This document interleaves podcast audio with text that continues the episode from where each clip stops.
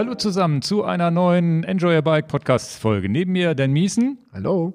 Mit fast so kurzen Haaren wie ich, aber so ganz hat er sich noch nicht getraut. Ja, aber Und ich bin Ingo Quentler. Und jetzt haben alle, die den Podcast hören, denken sich schon wieder nur bei iTunes oder irgendwie auf ihrem Podcast klein, denken sie, ach scheiße, jetzt muss ich doch nochmal bei, bei YouTube gucken, wie er aussieht. Aber einen kalten Kopf kriegst du, hast du gesagt. Das ist, äh, ich habe auch Haarschneidemaschine eingesetzt Ja, und jetzt ist mir echt kalt am Kopf. ja, stimmt tatsächlich. Man muss dann ab und zu noch mit Mütze fahren, wo man mit vielen Haaren noch ke- keine Mütze mehr bräuchte. Vor allem bei diesem kalten Frühling dieses Jahr. Ich wollte nicht den Nachmacher spielen, Ingo, aber ich hatte die Faxen auch wirklich dicke. Da habe ich mir auch so eine Haarschneidemaschine geschnappt und habe einfach das ganze Kraut weggeschnitten. Ja. Alle zwei Wochen mache ich das. Warten wir es mal ab. Jedenfalls ist mein Haargel-Konsum seitdem sehr, sehr weit zurückgegangen. ja, also wir, wir können heute auch äh, meinetwegen eine Sechs-Stunden-Folge machen, weil wir haben genug zu essen hier. Aber Ja. naja, zumindest Also ich äh, auf Kaffee. meiner Seite. Ne? Du Ja. hast Kaffee. Ich noch. habe Kaffee. Ganz viel Kaffee. Nee, viel, auf diesem Wege vielen, vielen Dank an einige Hörer von uns. Ab und zu kommt hier mal so ein Paket an. Hier von äh, Raureif so Mandeln und ganz gesunde Fitnesskugeln. Alles vegan. Sehr gut. Also vielen Dank an, wie hießen die? Ich habe den Zettel hier noch. Christoph und Gerald, die kommen, äh, die arbeiten wohl auch bei oder mit Raureif oder sind die Gründer, keine Ahnung. Jedenfalls ähm, sehr, sehr lecker. Die ganz leckeren Sachen, nämlich die Cashewkerne, die sind schon weg. Die habe ich auch weggegessen. Ja. Cash, Cashew mit Curry war gut und Cashew, das andere war mit Rosmarin, glaube ich. Rosmarin, genau. Das war cool und ähm, ja, diese, diese Schokokugel, die mag ich auch. Kakaoballs. Und wenn Kunden bei uns Fahrräder abholen, der Kunde weiß auch Bescheid, wer gemeint ist, dann äh, bringen die auch ganz oft was mit. Und zwar Ingo am liebsten Zartbitterschokolade oder eben Schokolade ohne, ohne ähm, mit hohem Kakaoanteil. Und bei mir Ohne ist es Milch, dann, genau. Ohne Milch. Und bei mir ist es jetzt hier der Gorilla-Kaffee von Magistral Cycling Coffee. Muss ich mal auf die Webseite gehen. Äh, ist jedenfalls eine André Greipel-Mischung. Ach. Ja, ach. Ja, diese, diese Radsportler machen viel mit Kaffee. Frodeno ja auch, der hat auch seinen eigenen Kaffee, oder? Ach, das weiß ich nicht. Ja, ja, ich meine. Ich meine, ich meine. Ja, also auch auf diesem Wege hier äh, in die Runde. Ähm, Vielleicht muss ich doch mal wieder mit Kaffee. vielen Dank für, anfangen. dass wir auch immer versorgt werden. Das ist gut. So Podcasts sind ja auch lange, da müssen wir uns ja auch immer stärken. Und dann habe ich hier noch einen Ziegenbock. Warum den? Der ist von Werner, den ich jetzt hier grüße. Äh, lieber Dan, du wunderst dich vielleicht über diese Sendung und denkst dir, hä, was soll das denn? Naja, in der Geschichte ist folgendes. Ich sage öfters im Podcast, da habe ich keinen Bock drauf. Und damit du jetzt wieder Bock hast, schicke ich dir einen Bock. Ach so. Dass, dass das ein Fake-Schreiben ist, weißt du, ne? Ich habe dem geschrieben, schreib mal was Nettes, aber eigentlich geht's ja darum, weil du immer so bockig bist. Das ist ein. F Nein. War ein Scherz. Ach so, ich hätte jetzt gedacht, du hast den wirklich Jetzt habe gesagt. ich dich aber gekriegt. Jetzt ist meine Frage, sage ich das so oft, dass ich keinen Bock habe? ähm, Öfters wahrscheinlich. wahrscheinlich, sonst wäre es ja nicht aufgefallen. Etc. pp. sagst du ja nicht mehr so oft. Genau. Das wollten wir als T-Shirt drucken, aber jetzt lohnt sich nicht mehr, weil du es nicht mehr so oft sagst. Dann fange ich das wieder an. also die Umerziehungsphase mit Dan Miesen beginnt hier in diesem Podcast, was ich alles so mitkriege, was ich alles. Ähm, na, jedenfalls, äh, jetzt habe ich ja wieder richtig viel Bock, weil ich Genau. jetzt ja einen Bock habe. Also sehr, sehr zweideutig. Bockig oder kein Bock. Eins von beiden kannst du dir jetzt aussuchen. Ist jedenfalls interessant, was man alles so geschickt kriegt. Auch dafür natürlich vielen Dank. Ja, also vielen, vielen Dank. Ab und zu kam ja immer mal ein Paket. Und ja, freut man sich. Also wundert man sich ja auch. Also sehr schön. Die ähm, zum Orbit wolltest du ganz kurzes Update, glaube ich, noch geben. Und Swift Meetups könnten wir eigentlich auch noch mal kurz ein Update geben. Das können wir, das hätte ich schon wieder fast vergessen. Ja, also zu dem Orbit ganz kurze Sache. Ähm, viele Leute haben das mitgekriegt, dass der Deister Delta Orbit mit den 200 Kilometern, ähm, der, der offizielle Orbit noch verschoben ist, solange hier diese Ausgangssperren sind. Äh, ich weiß aber von dem Raphael, von dem Organisator, dass der letztmögliche Starttermin, egal wie die Lage politisch oder Ausgangslage sich da verändert, ist der 1. Juni. Also da geht es dann in jedem Fall los, weil die Orbit-Serie soll zehn Wochen laufen. Und dann, äh, also allerspätestens offiziell, wer da mit dem Ranking da mithalten will, wäre der 1. Juni. Und es kann natürlich sein, dass zwischendurch schon irgendwelche Lockerungen sind, was die Ausgangssperre angeht. Dann wird er sicherlich vorher geschaltet werden. Es haben jetzt auch schon viele Leute den Orbit trotzdem gefahren. Ich habe jetzt auch mal so ein paar Segmente angelegt, um mal so ein bisschen mitzukriegen, wer da ist. Sonst kriege ich das ja gar nicht mit, wer den fährt. Und ähm, da möchte ich ganz gerne in, gerne in die Community nochmal zwei Dinge sagen. A, es gab eine kleine Waldschneise, die sich äh, nicht mehr so gut fahren lässt. Die habe ich nochmal geändert. Also in meinem Komoot-Profil, aber auch in dem offiziellen Komoot-Profil von der Orbit 360-Serie, ladet bitte alle nochmal die neueste Strecke, die dort veröffentlicht ist, runter. Es geht letztendlich nur um einen 100 Meter, eine 100 Meter Streckenänderung, aber die ist wichtig, dass ihr die neueste Datei runterlädt und wenn ihr das jetzt hört, aber den Orbit nicht fahrt, wisst aber von irgendjemandem, der ihn fahren will, gebt bitte diese Info auch nach draußen, die neueste Datei nochmal einmal runterladen. Das ist eine wichtige Sache. Und dann habe ich mit Spaß äh, bei einigen äh, Strecken, die ich mal so nachverfolgt habe, gesehen, äh, nehmt das bitte auch ernst, dass ihr die Abbiegehinweise euch genau hinguckt. Ihr fahrt oft an den Abbiegungen vorbei und merkt dann 50 Meter, ah, da hätte ich abbiegen müssen. Also seid da ein bisschen konzentrierter. Das ist im Wald nun mal so, dass auch wenn da eine Abfahrt schnell runtergeht, die nächste Rechtskurve kommt und die dürft ihr nicht verpassen. Und da gab es schon einige. Also es ist ja ganz schmunzelig, kannst du dir vorstellen, ne? Ja. weil man sieht schon, oh ja, da wieder an der Kreuzung vorbei und da wieder vorbei. aber wenn man vorbei. auf die gleiche Strecke zurückkommt, zählt es ja trotzdem. Ne? Das zählt trotzdem, aber ihr könnt euch natürlich diese kleinen Umwege sparen, indem ihr halt jetzt auch wirklich wisst, schaltet da die Abbiegehinweise dann für den Orbit dann mal den dem Tag auch mal wirklich ein. Okay. Ja, ja, besonders schön ist es ja, du raus so eine Abfahrt runter und musst den ganzen Mist wieder hochfahren. Deswegen habe ich ja auch so ein Schmunzeln und muss ein bisschen ja, ja. lachen, weil ich auch ein paar, paar Dinger mir angeguckt habe, wo ich sage, na, jetzt habe ich mir gestern Nacht einen angeguckt, der ist auch irgendwie 20 Mal an der Kreuzung vorbeigefahren, wo ich auch dachte, ja, da würde ja, ich ja spätestens... GPS-Probleme vielleicht, wer weiß. Gut, und die Segmente, witzigerweise, die hast du dir jetzt extra so gelegt, dass es nur zum Orbit passen kann. Ne? Also du hast jetzt irgendwie Segmente relativ lang gelegt. Ich habe relativ lange Segmente zusammengefasst. Jetzt so neun Stück sind das für den Orbit verteilt. Aber der Grund der Segmente ist eigentlich nicht da den schnellsten auf dem Segment zu sehen, sondern einfach ein bisschen mitzukriegen, wer ist denn da durch das Segment gerauscht. Ja. Äh, sonst kriege ich das ja gar nicht. Das mit. hat halt Ecken und Kanten. Das ist jetzt nicht zwischen zwei Ortschaften, wo immer mal eins liegt, sondern da hast du Ecken und Kanten dir extra genommen, damit du wirklich sehen kannst, wer durchgefahren ist. Wie viele sind jetzt durch? Weißt du das? Ah, jetzt von die, die ich jetzt gesehen habe, es waren jetzt sechs, glaube ich. Mhm. Äh, und dann äh, viele sind auch Teilstrecken gefahren, habe ich auch gesehen. Dann okay. ist mal ein Segment durchgefahren worden, aber hatte ich eben gerade, bevor der Podcast war, hatte ich einen, einen äh, Fahrer gesehen, der ist aus Hannover dann zum Deister, einmal den ganzen Deister durchgefahren, die Strecke und dann wieder zurück. Okay. Naja, also das nur noch mal als äh, kleine Vorabsache. Und dann letztes äh, Wochenende sind zwei Kunden, sogar mehr als zwei Kunden äh, aus Bremen in den Orbit gefahren. Und ähm, da bin ich am Anfang mitgefahren morgens und habe eine 100 Kilometer Strecke draus gemacht, weil ich wollte nicht wieder 200 Kilometer fahren. Das ist äh, ein bisschen viel für mich. Mhm. Und dann ist mir, als ich die 100 Kilometer Strecke gefahren bin, ist mir eingefallen, Mensch, ich könnte ja so einen kleinen Orbit draus machen. Ähm, der ist dann zwar nicht der offizielle Orbit, weil er halt nur 100 Kilometer und nicht 200 Kilometer ist, und hat logischerweise auch nicht 4000 Höhenmeter, sondern in Anführungsstrichen nur 2000 Höhenmeter. Aber habe die Strecke eben auch in Komoot äh, äh, freigegeben als in Anführungsstrichen kleiner Orbit, denn ich könnte mir vorstellen, vielleicht äh, sind ja auch Leute, die gerne im Deister was fahren wollen, aber die dann sagen, pass mal auf, aber bitte nicht 200 Kilometer. Das ist ein bisschen zu viel. Für die gäbe es dann noch eine Alternative als kleinere Runde. Okay. Kannst du, darfst du das überhaupt kleiner Orbit nennen? Weiß ich nicht. Dann nenne ich, es, mal Raphael fragen. nenne ich es kleiner Hobbit. Ja, ja. Gut. Also da gibt es noch eine, also das ist ja eher eine Runde, das hätte jetzt auch einen anderen Namen bekommen können. Okay. Habe ich jetzt in Komoot in meinen Collections zur ja. Verfügung gestellt.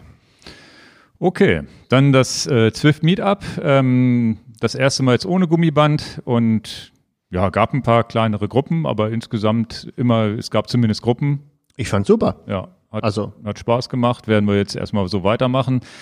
Für nächsten Mittwoch wäre ja eigentlich das geplant. Am Donnerstag ist allerdings ein Feiertag. Ich würde jetzt das so ein bisschen wetterabhängig machen, ob ich was hochlade oder nicht. Ihr könnt auf jeden Fall in den Discord äh, beziehungsweise im Discord-Channel würde ich es sowieso bekannt geben für die Leute, die bei Discord sind. Ich würde es natürlich auch auf diesem Link, den verlinke ich hier natürlich auch nochmal den Meetup-Link.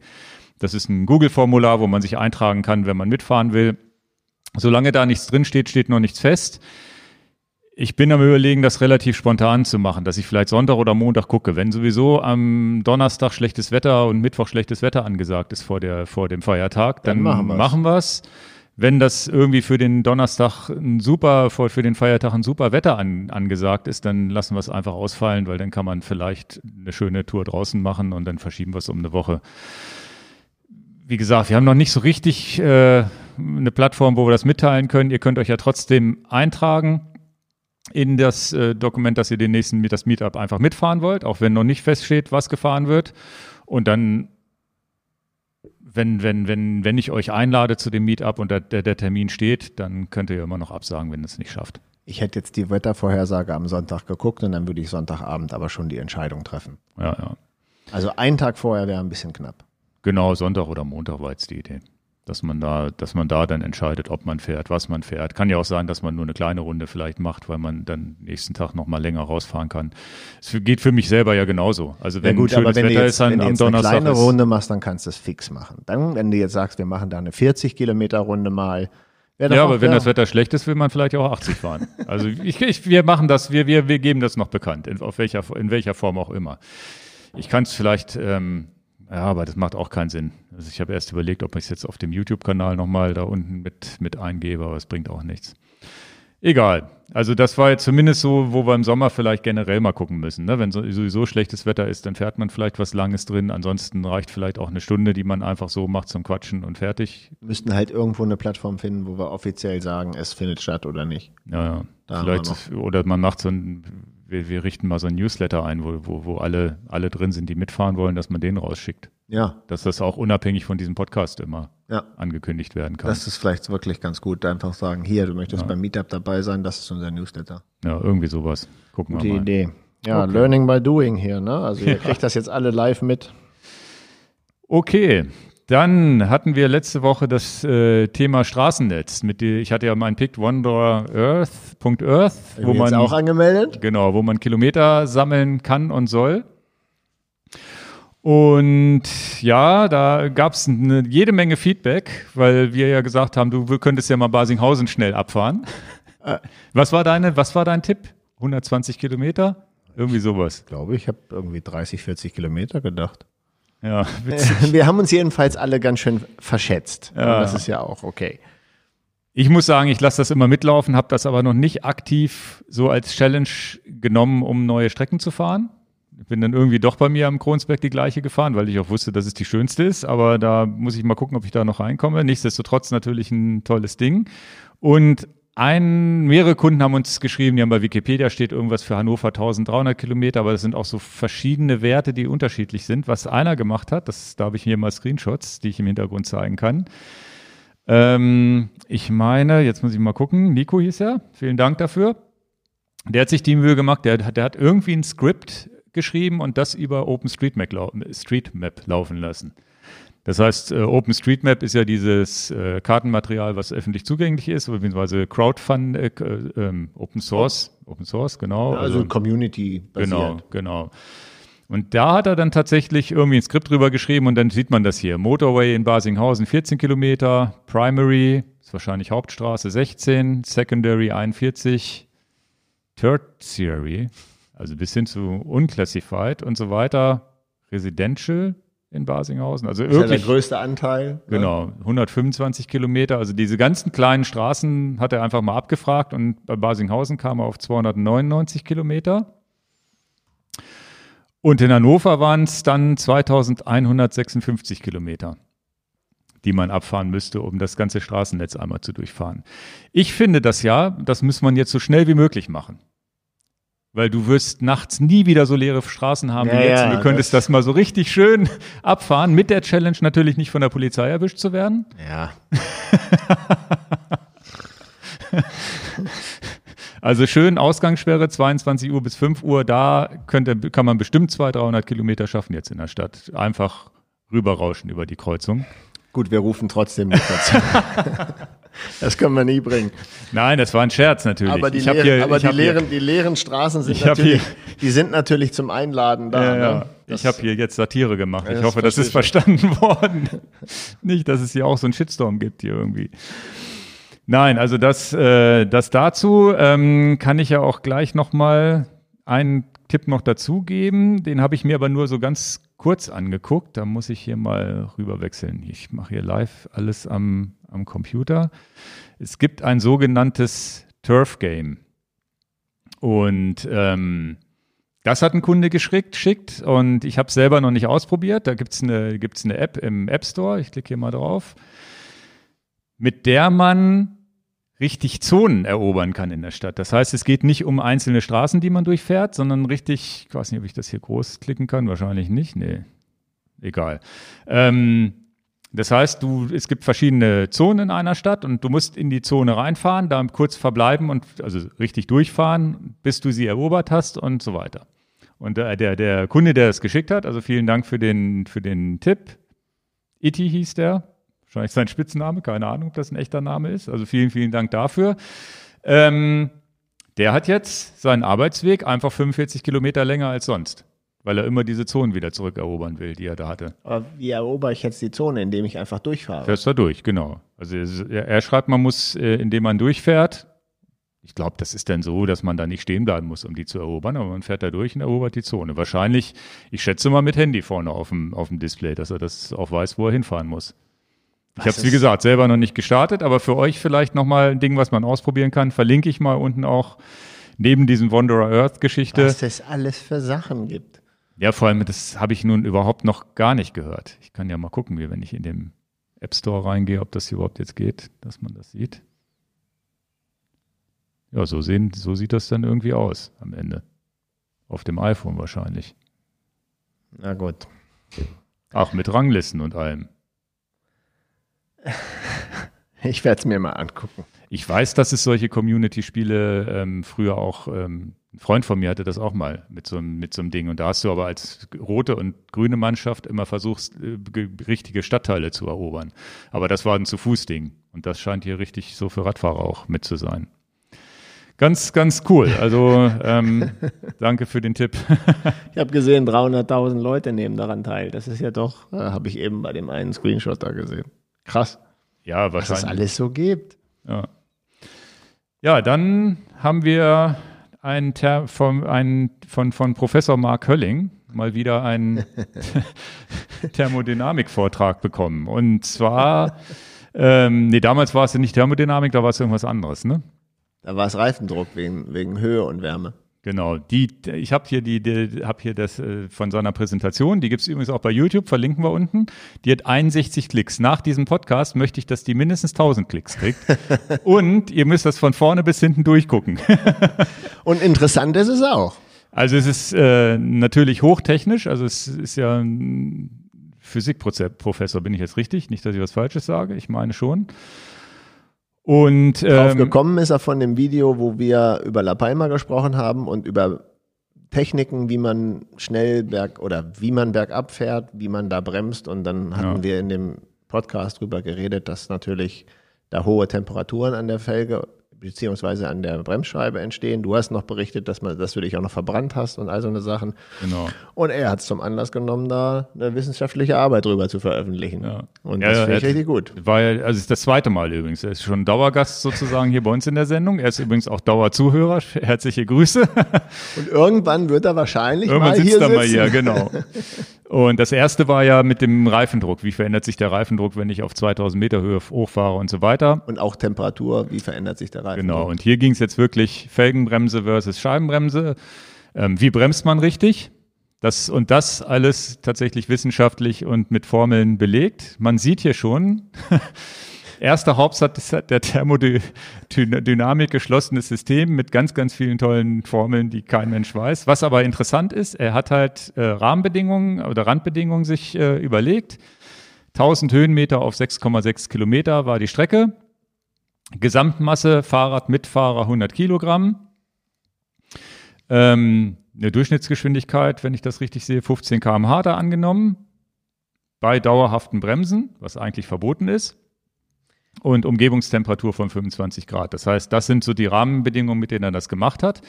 Und er hat dann zum Beispiel auch einmal ausgerechnet, das habe ich mir jetzt hier in meinen Notizen also, nämlich gemerkt. Bevor du weitergehst, eine Sache. Die 1000 Höhenmeter auf 6,5 oder 6,6 Kilometer, da gehe ich auch, da fahre ich auch. Das ist ja mal, das ist ja mal sehr sportlich. Ist steil, ne? ja, aber genau da macht ja, ist ja dauerhaftes Bremsen vielleicht das, was passiert. Ja, ne? ja, aber ich wollte nur sagen, das gibt's auch selten. Ja. Ganz wichtig ist ja, ähm, dass, dass er sagt, dass ja Energie ins System reinkommt und freigesetzt werden muss. Und interessant ist halt auch der Weg hoch. Das heißt, der Weg hoch, mit dem kann man ja berechnen, wie viel Kilowattstunden Energie ich überhaupt da reinsetze, um einen Berg hochzufahren. Diese 1000 Höhenmeter, die ja sehr steil sind.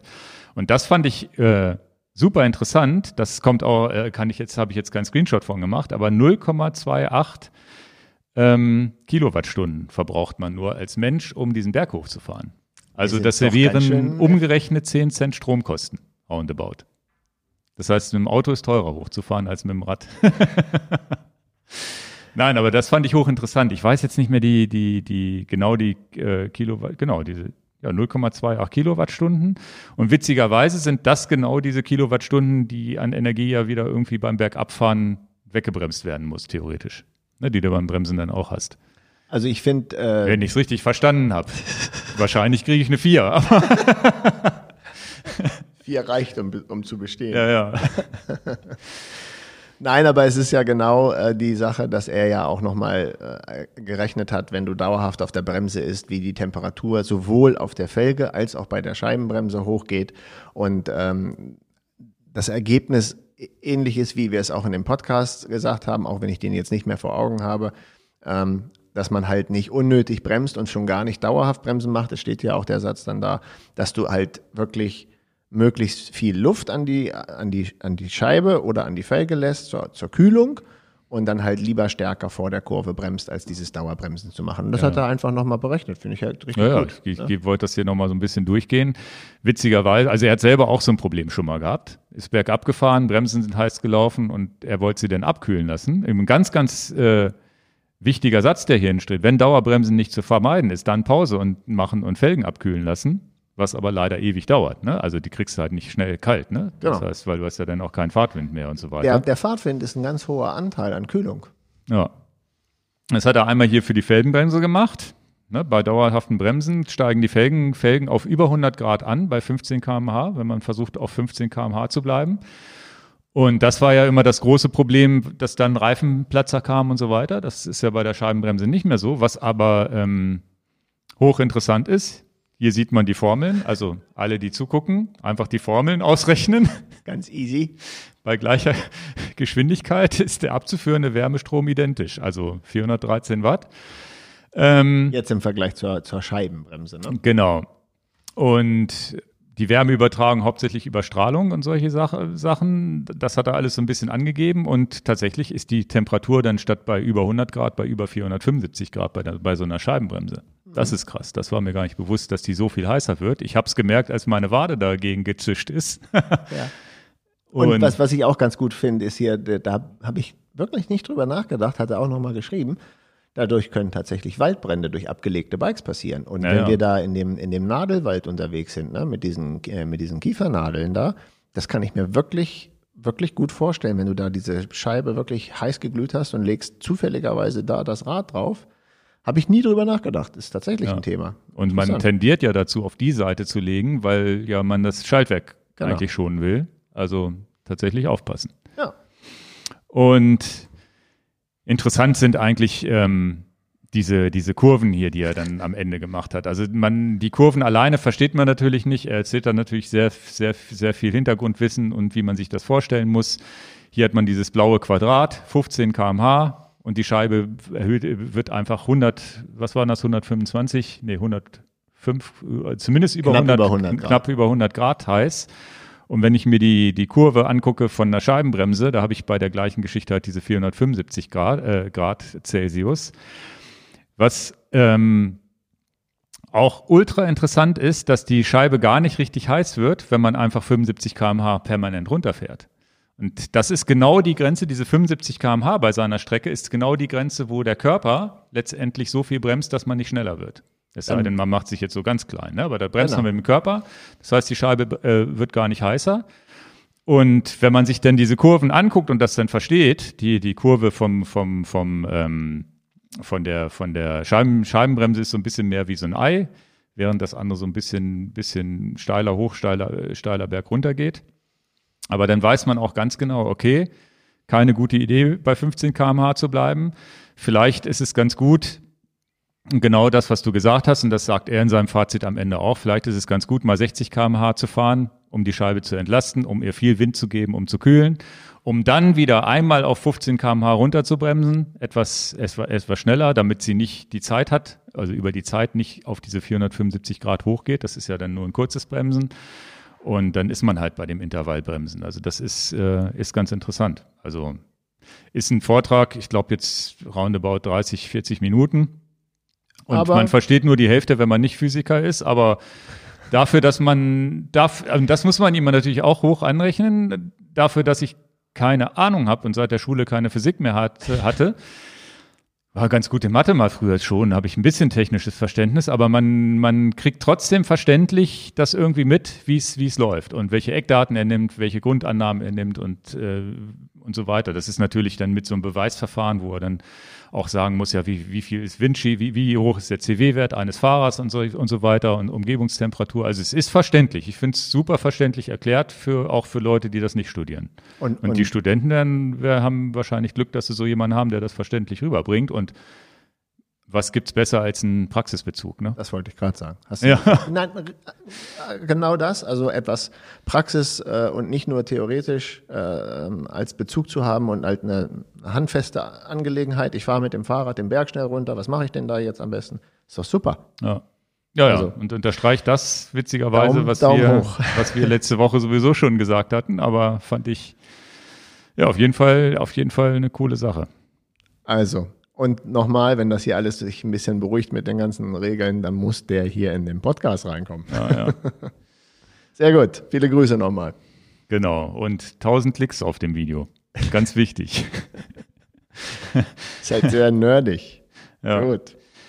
So, dann nächstes kleines Thema und zwar geht es um ja, Extremsport mehr oder weniger. Das sind so zwei Sachen und der Witz ist ja, man dadurch, dass wir das Everesting gemacht haben und, auf, und solche Sachen natürlich auch immer mal wieder finden, ist lustig, dann kommt mal ein Kommentar und schickt uns hier, da hat einer Double Everesting gemacht, dann kriege ich eine WhatsApp vom Freund, hier ist das nicht was Interessantes für euch. Ja, wenn man erstmal. Dann, dann muss man es auch mit in die Sendung mit reinnehmen.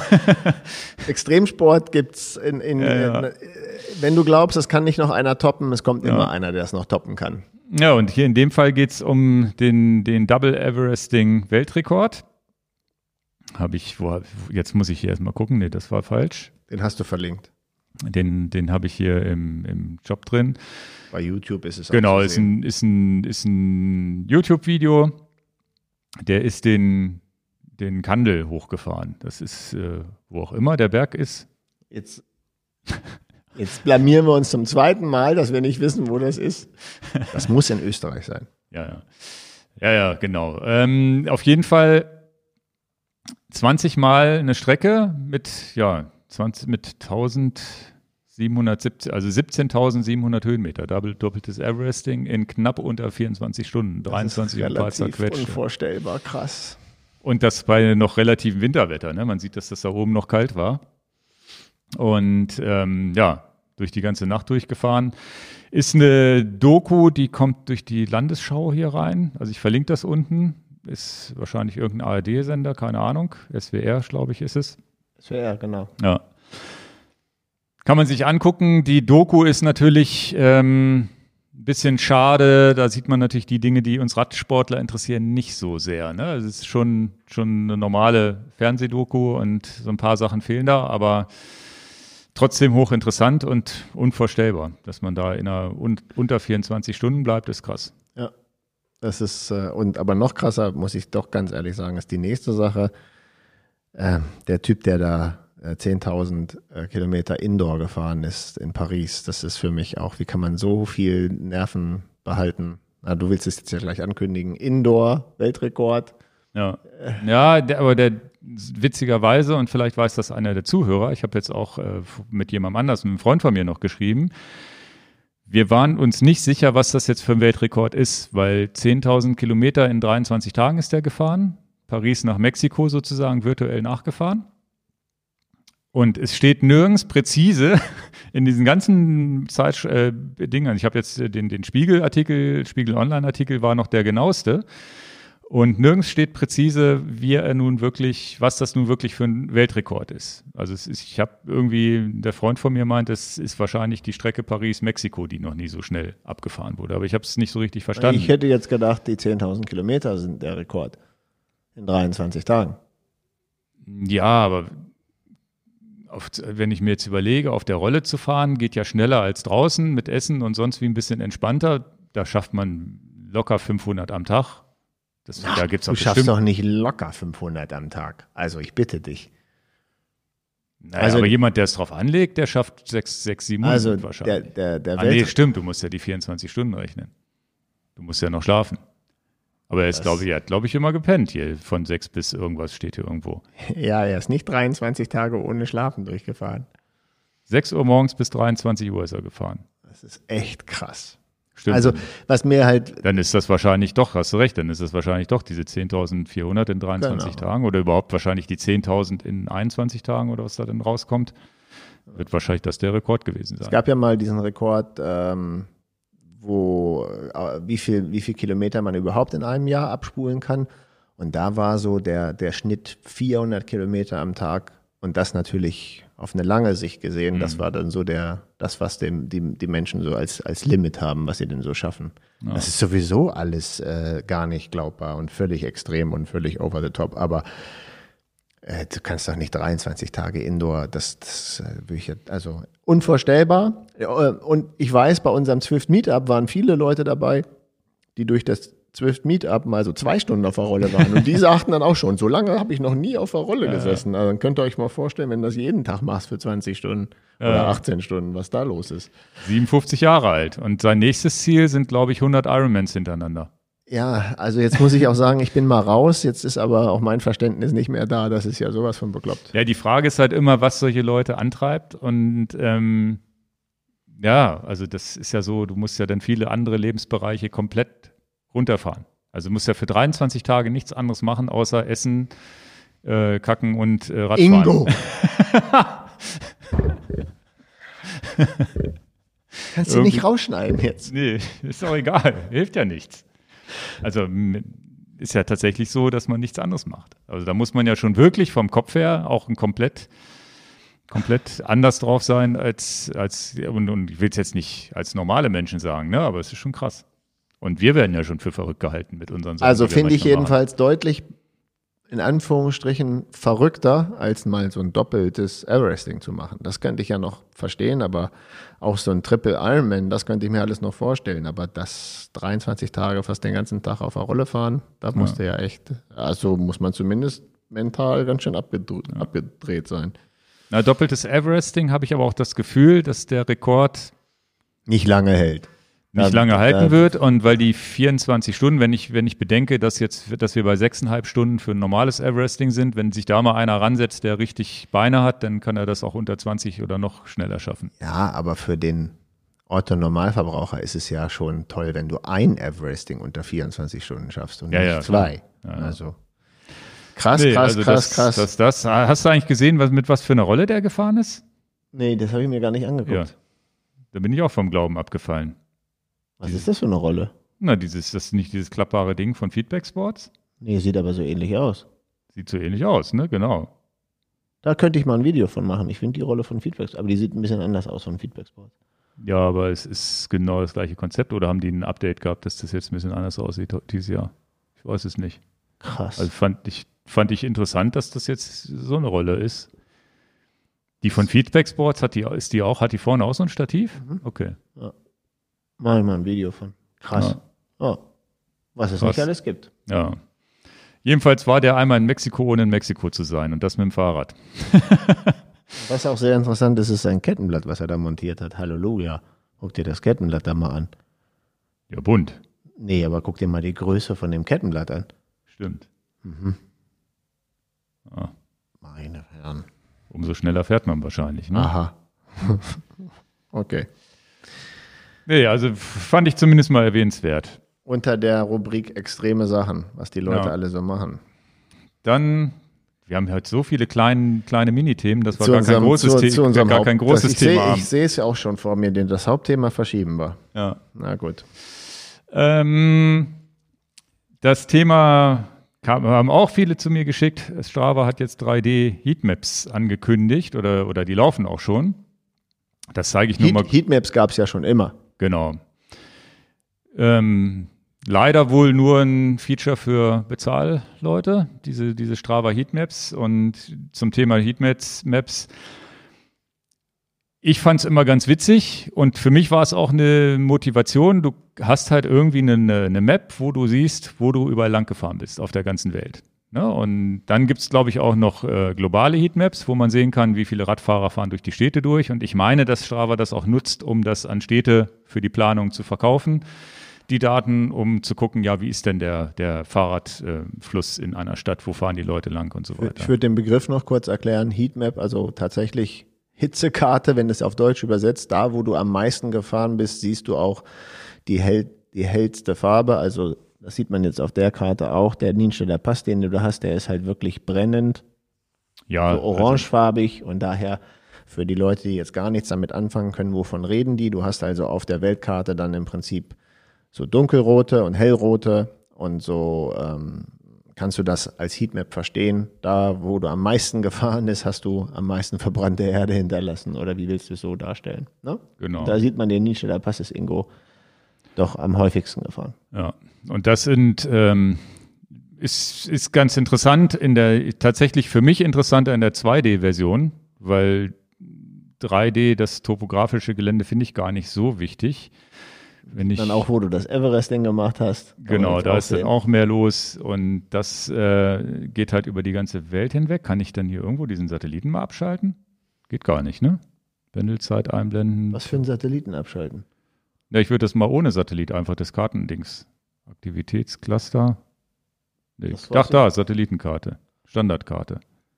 Dann erkennt man es besser. Ja, und dann sieht man halt, wo man überall lang gefahren ist. Und das kann man auch immer kleiner machen, immer kleiner. Und sieht dann auch irgendwann, Die Anzahl der Fahrten. ja, hier unten in Korbach bin ich mal gefahren. Was hast du denn da gemacht? Warst du bei Conti? Da könnte der Alp extrem gewesen sein. Weiß ich gar nicht. Zwei Fahrten, Ist ja Paderborn. jetzt egal. Ist aber tatsächlich witzig, weil man dann irgendwie hier sieht man, dass ich in den Alpen ab und zu mal unterwegs war. Und bis hin, Zu La Palma kommt dann auch irgendwann. La Palma mal, ist hier unten, 16. Warum nur 16, weiß ich nicht. Irgendwo muss ich in Amerika, war ich zumindest mal joggen, ob die, ob die Sachen dann da vielleicht drin sind. nee, die, die sieht man jetzt nicht. Ja, aber 3D-Heatmaps war jetzt auch für mich nicht so Ach so, alle. Aktivitäten, da. Siehst du, alle Aktivitäten. Jetzt sehe ich hier, wo ich in Amerika mal unterwegs war, als das mit dem Fliegen noch ging. Meistens waren es Geschäftsreisen. Ja, und so, ja, Südamerika ist bei mir noch gar nichts. Afrika auch nicht. Ja, es, es ist dann doch schon irgendwie ganz interessant, ne? Wenn man. Ja, aber man braucht es auch nicht unbedingt in 3D. Das war jetzt ja die Genau. Neuerung. Tatsächlich Heatmaps gab es schon lange, aber nicht in 3D. 3D ist tatsächlich fast schon, wo ich sage, überflüssig. Witzigerweise, Komoot hat das Ganze ja auch als Heatmap jetzt neuerdings. Das ist eine neue Funktion. Nee, ist keine Heatmap. Ich habe jetzt Komoot umgestellt Ja. als, ähm, wie nennt man das, Premium-Account, weil ich meine ganzen Deister-Strecken jetzt irgendwo mal sammeln wollte. In meinem Komoot-Profil war absolutes Chaos mit den ganzen Strecken. Ihr wisst, ich, also einige von euch wissen, dass ich gebe den Strecken meistens irgendeine Nummer und dann können die Leute das nachfahren, wenn sie wollen. Aber es war halt ein unkontrollierter Haufen. Die lagen halt in meinem Profil und dann war gar, nie, gar keine Struktur drin. Und äh, diese Funktion gibt es dann nur für die User, die Premium-Mitglied sind bei Komoot. Und dann habe ich jetzt auf äh, Premium umgestellt und habe dann eine sogenannte Collection erstellt. Für mich war das auch neu, wo ich dann im Prinzip die Gravel-Runden, die ich gut finde, alle reinpacke. Und das heißt, Leute, die dann bei mir aufs Komoot-Profil gehen können, die können dann einfach auf diese Collection klicken und haben dann ein bisschen mehr, die Sachen ein bisschen mehr geordnet. Und dann ist das das Bild der Collection und nicht alle Strecken, die ich gefahren bin. Das ist also nur die Gravel-Empfehlungen von Dan. was du jetzt hier siehst. Also nur die Collection Heatmap, nicht Genau. alles, was du gefahren Genau. bist. Okay. Genau. Und dann kann ich, wenn ich auf so ein Rädchen, auf so ein Fahrrad draufdrücke, dann finde ich die Strecke oder Genau. wie? Mhm. Okay. Ja. Okay, das ist ja auch eine ganz coole Sache. Aber hat jetzt nicht diesen Heatmap-Effekt, dass man weiß, wo man lang gefahren ist und wie viel und wie oft, sondern eher den Strecken. Streckenfinde-Effekt, dass ich sagen kann, Ja. okay. Und ähm, es ist aber sichtbar für Nicht-Premium-Kunden. Das heißt, Richtig. du bist Premium-Kunde, kannst das sortieren und die Nicht-Premium-Kunden können, Können trotzdem draufklicken. Ne? Richtig, Okay. richtig erkannt. Und Ja. für mich war es das jetzt schon wert, ne? Also ansonsten brauche ich jetzt, hätte ich jetzt gedacht, nicht die Premium-Funktion, aber für die Sortiererei ähm, äh, war es mir das wert. Und was ich auch ganz knuffig finde, ist, äh, wenn du eine lange Tour irgendwo siehst und möchtest die in, in, in Teilstücke einfach schnell zerteilen, das kann die Premium-Funktion auch einfacher. Ja, ist, glaube ich, für mehr Tagestouren, ne? wenn Ja. man seine Strecken auf mehrere Tage verteilen möchte. Ne? Ja. Ja, das sind so meine momentanen ja, Learning by Doing. Was mich wirklich ein bisschen nervt, ist die Beschreibung der Touren. Das habe ich auch durch euch. Viele User haben da äh, bei YouTube kommentiert drauf, weil ich mich gewundert habe, zu der Orbit gescouteten Strecke von mir kann ich überhaupt keine Kommentare hinterlassen, wo ich jetzt Empfehlungen nochmal sprechen würde. Ja, oder eine Beschreibung. Ne? Genau, und das geht tatsächlich nur, und das sage ich dann hier auch nochmal für die anderen, die jetzt hier zuhören und das noch nicht wissen. Das heißt, der clevere Weg ist, wenn ihr in Komoot so eine Strecke veröffentlichen wollt und der Community zur Verfügung stellt, dass er sie nicht, dass ihr die Strecke nicht öffentlich macht, sondern erst die Strecke in Komoot hochladet und dann selber einen beschreibenden Kommentar erstellt. Dann seid ihr, weil ihr natürlich, die ist ja noch nicht öffentlich, mit dem Kommentar an allererster Stelle. Wenn ihr dann die ähm, Strecke äh, freischaltet, für alle sichtbar schaltet, die nächsten Kommentare, die dann kommen, sind dann alle chronologisch unter dem ersten Kommentar, sodass die Beschreibung, der erste Kommentar ist dann immer sichtbar. Okay. Das wusste ich nicht.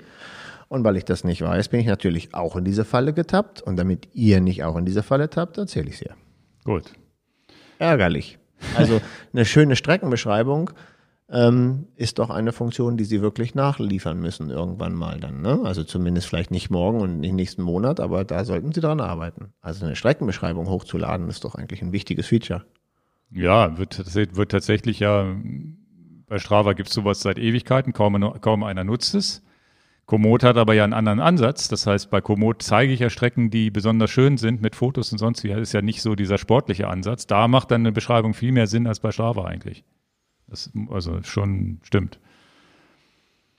Nee, und dann, äh, wo wir beim Thema Routing sind, der Högni, äh, bekannt vom Taunustaler, äh, mit dem bin ich öfter mal in Kontakt, der hat mir ähm, auch noch mal so eine B-Router-Geschichte geschickt. Und ähm, zwar hatte ich hier schon mal gepickt, ich ähm, mache jetzt zumindest mal hier die Seite auf, um die es jetzt geht. Ähm, es gab C- die CX Webseite Berlin. CX Berlin, die kann ich jetzt vielleicht, kriege krieg ich die jetzt hier auch auf. CX Berlin, muss ich mal googeln hier. Genau, CX Berlin hatte ich hier schon mal gepickt. Die haben einen Routenplaner, der halt super funktioniert in, in Sachen Gravel. Und da dachte ich, äh, damals war ich noch, habe ich das noch gar nicht geschnallt, dass das basiert auf dem sogenannten B-Router. Und der B-Router ist wohl einer der besten OpenStreetMap-Router, die es gibt auch. Nicht ganz so handy wie Komoot, was so Click and Feel angeht. Dafür natürlich viel, äh, geht viel mehr in die Tiefe. Das heißt, man kann viel mehr ja, Streckenbeschaffenheit und so weiter auswählen. Und bis hin dazu, wie die Jungs von CX Berlin das jetzt hier gemacht haben, ja ein eigenes Sichtfenster aufbauen mit Optionen genauso eingestellt, dass man nur Gravel-Strecken fährt. Und dann gibt's äh, nach dem Tipp von ähm, Högni gibt's jetzt halt tatsächlich den Markus Jaschen, der da auch nochmal weitergegangen ist. Der hat, äh, äh, hat nochmal ähm, sozusagen einen Schritt weitergegangen als CX Berlin und hat noch mehr ähm, das Ganze auf Gravel optimiert. Und ich habe das getestet, sein, ähm, sein Webclient und habe wieder meine typische Strecke reingegeben, von Hannover nach Wolfsburg über, über Gravel. Ja. Und tatsächlich noch einen Tick besser die Planung, als ich sie mit, mit dem CX Berlin hatte. In welcher Hinsicht nochmal besser? Weil ich einmal mit dem CX Berlin stumpf die Strecke abgefahren bin und da waren zwei Sachen, die mir nicht so gut gefallen wären. Einmal, wo ich gerne am Mittellandkanal geblieben wäre und einmal tatsächlich war so ein, so ein kleiner Trail, der nicht, der, der, der nicht so gut funktioniert hat.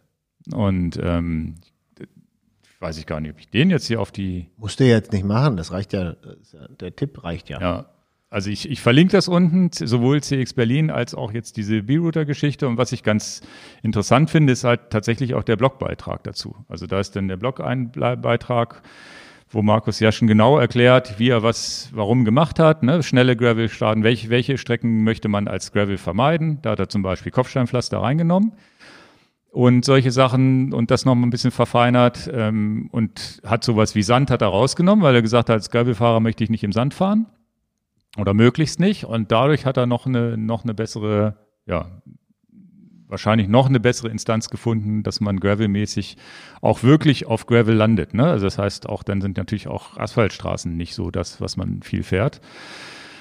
Und gerade jetzt, wo Gravel ja vielen so viel Spaß macht, ist das natürlich der Knaller. Und tatsächlich Hannover-Wolfsburg war noch mal ein Tick besser als die CX Berlin-Geschichte und auch besser als Komoot am Ende. Ne? Komoot ist da ein bisschen gröber, aber natürlich leichter zu bedienen. Ist vielleicht so ein bisschen wie, wie Apple und Android. Ne? Apple ist halt immer irgendwo begrenzt, Komoot da halt auch. Bei Android kann ich machen, was ich will und kann das Ding auch aufbauen, wie ich will. Und ähm, so ist es hier auch. Ist dafür aber vielleicht nicht so schön bedienbar. Also man muss sich ein bisschen mehr mit beschäftigen. Wobei diese, diese Ansicht, die dieser Markus Jaschen hier macht, das heißt dieser, dieser, dieser Planer, wenn man sich da einmal kurz dran gewöhnt hat und irgendwas reinnimmt. Das, das Gute ist ja dadurch, dass die so Gravel optimiert sind, hat man auch wenig an der Strecke zu arbeiten. Ähm, was du noch sagen solltest, dass natürlich die Basis von der ganzen Sache halt OpenStreetMap ist. Und ähm, das ist ein Projekt, was ich immer noch nicht angegangen bin, was ich mir ja schon seit vielen Jahren vornehme und immer noch nicht angegangen bin. Aber es wird denn demnächst mal so sein, dass man halt auch wirklich, wenn man Fehler an einer Strecke merkt, also jetzt ich zum Beispiel im Deister kenne ja ein paar Punkte, die sind einfach falsch, weil ich da halt hundertmal schon, das, das, das kenne ich halt, dann muss man ja irgendwann auch vielleicht mal den, ich hätte fast gesagt, den Arsch in der Hose haben, aber wirklich mal den, muss man sich jetzt mal wirklich zusammenreißen, dass man auch wirklich in OpenStreetMap auch diesen Fehler behebt und sagt, Leute, der Weg, den gibt es gar nicht mehr, der ist komplett zugewuchert. Und äh, auch du warst schon bei Touren, auch in Bückeberg mit Ole und mir dabei, wo wir gesagt haben, unmöglich, hier kann auf gar keinen Fall der Weg lang gehen. Ja, der ging irgendwann mal da lang, der geht aber jetzt nicht mehr dabei. Und egal welche Software du nimmst, also wie Router, CX Berlin und jetzt hier Komoot und wie sie nicht alle heißen, die holen sich ganz oft natürlich das Kartenmaterial von OpenStreetMap. Und ähm, wenn man daran nicht mitarbeitet und nicht mitwirkt, dann kann das Programm noch so toll sein. Ja, einer muss ja sagen, der Weg ist sandig, damit er sagen kann, den kann ich vermeiden. Wenn du also nicht sagst, der Weg ist jetzt sandig, mhm. also die Basis von dem Datenhaufen, die müssen wir schon alle der Community äh, helfen und, und, und zu, zuführen. Und ähm, da muss ich jetzt auch mal ein bisschen mitarbeiten und mal auch der Community was geben wo ich sage, ja, jetzt weiß ich ja, dass das Käse ist, dann muss ich es auch mal wirklich eintragen. Ich habe das einmal probiert und habe da irgendwas eingetragen, aber bin dann auch noch nicht so richtig weitergekommen. Da muss so einen mal wirklich einer mit an die Hand nehmen, bis man das wahrscheinlich dann richtig verstanden hat. Weil ich hatte irgendwas eingereicht, habe dann aber nicht mehr verstanden, wie es weiterging. Ob denn überhaupt einer das gelesen hat oder nicht, oder ob man das einfach macht oder so. Das ist ja so ein bisschen auch wie Wikipedia. Da sind ja auch viele am direkt genau, dran, am und Kartenmaterial das, am Arbeiten. Und das Positive an der Sache ist ja, dass du vielleicht auch gar nicht so viel Quatsch machen kannst als Ingo Quendler, sondern ähm, dass du da, dass es halt so ein Mehrheitsprinzip ist, jawohl, diese Änderung, die, die muss richtig sein. Mhm. Ne? Denn, ja, also auf jeden Fall interessant. Ja. Aber es beruht halt auf OpenStreetMap wieder auch, ne? Ja, ja, und wir hatten ja ganz am Anfang der Sendung dieses Straßennetz mit diesem Skript. Also das sind so Dinge, die funktionieren halt auch. Und Kartenmaterial ist normalerweise teuer, da kommst du ja normalerweise gar nicht dran. Das ja. ist ja auch das, ne? Also deswegen ist dieses OpenStreetMap-Projekt wahrscheinlich auch so beliebt, weil es Open Source ist und weil man halt Karten offen zur Verfügung stellt, die man nutzen genau. kann. Ich meine, man muss dann nur dieses OpenStreetMap Copyright unten mit reinmachen als Info, wo es herkommt. Ja, aber als User ja. kannst du das ja einfach aufmachen und, und, und äh, kriegst den Benefit. Bis ja. hin zu, hey, da ist und die und die Wasserquelle, denn das war jetzt ja bei der Planung meines Orbites auch elementar wichtig. Wo gibt es eigentlich unterwegs Quellwasser oder Trinkwasser zum Auffüllen. Stimmt, das wurde jetzt, wo du es sagst, das hat er in seine Dings hier auch mit reingerechnet. Deswegen sage ich, Ja, das ja. ist ja ein ganz entscheidender Teil für viele Gravelfahrer. Wo kriege ich jetzt mal frisches Trinkwasser? Ja. Sehr gut. Okay. Auch wieder Respekt für die Arbeit, die sich manche Leute so machen, von denen ganz, ganz viele andere Leute profitieren. Also Respekt vor der Arbeit natürlich. ja. Ganz Ich verlinke das, ich verlinke das unten, könnt ihr euch angucken. Und ähm, ja, dann hatten wir ein weiteres Feedback. Das äh, Man kriegt ging um viel. die, ging um die Dichte. Tubeless-Montage. Ja, ja, da habe ich auch gestaunt, als ich den Beitrag gelesen habe. Aber kannst du Ich lese das mal vor- kurz vor- vor. Ja, hinsichtlich des Themas undichtende, schwitzende Reifen bei Tubeless-Montage wollte ich mal Baumwollflocken aus Baum, also Baumwollflocken aus dem Modellbau ins Spiel bringen. Im Velomobilbereich, Velomobil ist auch ein schönes Wort. Bestimmt ein Schweizer, ich glaube, da sagt man das so. Kann das sein? Ist gut. werden öfters mal Reifen, die nicht für Tubeless freigegeben sind, Tubeless gefahren. Nee, Velomobil scheint irgendwas anderes zu sein. Einfach weil die Auswahl an Tubeless-Reifen bei 20 Zoll 406 wirklich sehr klein ist. Und dort dann gerne mal Baumwollflocken für die harten Fälle zugegeben. Velomobil, was ist denn? Ich weiß nicht, was Velomobil ist. Hey Siri, hey Siri was ist Velomo Velomobil? Wenn jetzt dein Siri angeht. Nee, nee. Wahrscheinlich bei den Leuten zu Hause geht das jetzt überall an. Stimmt. Ähm, ja, und dann äh, wird bei den ganz harten Fällen gerne mal Baumwollflocken hinzugegeben. Ein bis zwei Teelöffel leicht anfeuchten, so, nicht, dass sie die, dass, so dass sie nicht die ganze Flüssigkeit in der Milch aufsaugen. Und dann mit einem Spatel oder Löffel in die Dichten, äh, Dichtmilch einarbeiten, so dass es schön geschmeidig ist. Und dann nochmal den Reifen jede Nacht auf einer Seite liegen lassen. Also, Timon hat das geschrieben. Timon, davon habe ich noch nie gehört. Also, ich habe noch nie Baumwollflocken irgendwie, das, das ist mir noch nicht bekannt gewesen. Werde da vielleicht mal ein bisschen jetzt in, äh, gucken, was das genau sind für Baum Baumwollflocken. Mir wird es noch nicht ganz klar, wenn ich das jetzt vermische mit dieser, mit dieser Dichtmilch, dann habe ich ja einen totalen Klumpen, auch wenn der geschmeidig sein soll. Ähm, das leuchtet mir momentan noch nicht ein, aber er scheint ja damit Erfolg zu haben. Und ja, es ist ein- ein Feedback. Vielleicht hat der eine oder andere das auch schon mal so gemacht. Und äh, klar, 20 Zoll, ähm, da gibt es wenig Tubeless-Reifen. Ja. Ja. Ich könnte mir vorstellen, dass man so eine Masse an, an, an, an sich erarbeitet und die praktisch in den Reifen innen drin so aufspachtelt. Das kann ich mir vorstellen. Das, das hätte ich mir jetzt gedacht, aber man hat ja nichts Flüssiges mehr da, was da im, im Reifen durch die Rotation, äh, durch, durch die Zentrifugalkraft da verteilt wird. Das, ähm, das Ja. leuchtet mir noch nicht ganz ein. Na gut, er hat ja die Flüssigkeit, die dieses, die Flocken aufnehmen würden, die hat er ja schon mal vermieden, indem er die feucht, angefeuchtet hat. Dann müsste ja die Konsistenz der Flüssigkeit ja fast so bleiben. Man weiß es nicht. Vielleicht ein bisschen, bisschen, bisschen dickflüssiger, schätze ich.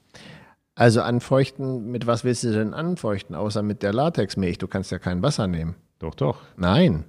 Du kannst Wasser und flüssigen Latex nicht mischen. Geht auf gar keinen Fall. Na, vielleicht nimmt er was. Also erstmal scheint es ja bei Ihnen zu funktionieren, aber dem müssen wir noch mal ein bisschen mehr auf den Grund gehen. Der Grundgedanke, natürlich 20 Zoll Reifen, die nicht tubeless sind, da ein bisschen nachzuhelfen. Ähm, du hast ja eine E-Mail-Adresse von ihm, oder? Hat er per E-Mail geschickt? Dann äh, schreibe ich den Timon mal an, dass er mir noch mal genau, oder ich rufe den dann mal an. Aber zumindest interessant, Baumwollflocken, also ist ja ein Feedback aus Grund eines Podcasts, den wir gemacht haben, habe ich noch nicht drüber gehört. Ja, Velomobil habe ich jetzt im Hintergrund auch mal aufgegoogelt hier. Das sind diese, diese Ach. Ah. scheinbar diese Rennschnell-Dinger, diese, diese kleinen, flachen Dinger, die Krass. Ja, ja.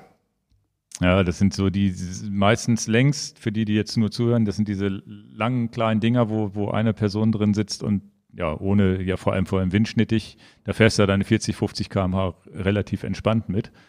Ja, ja, ich bin, äh, aber ich wusste nicht, dass die so heißen. Ja, ja, Krass. ich auch nicht.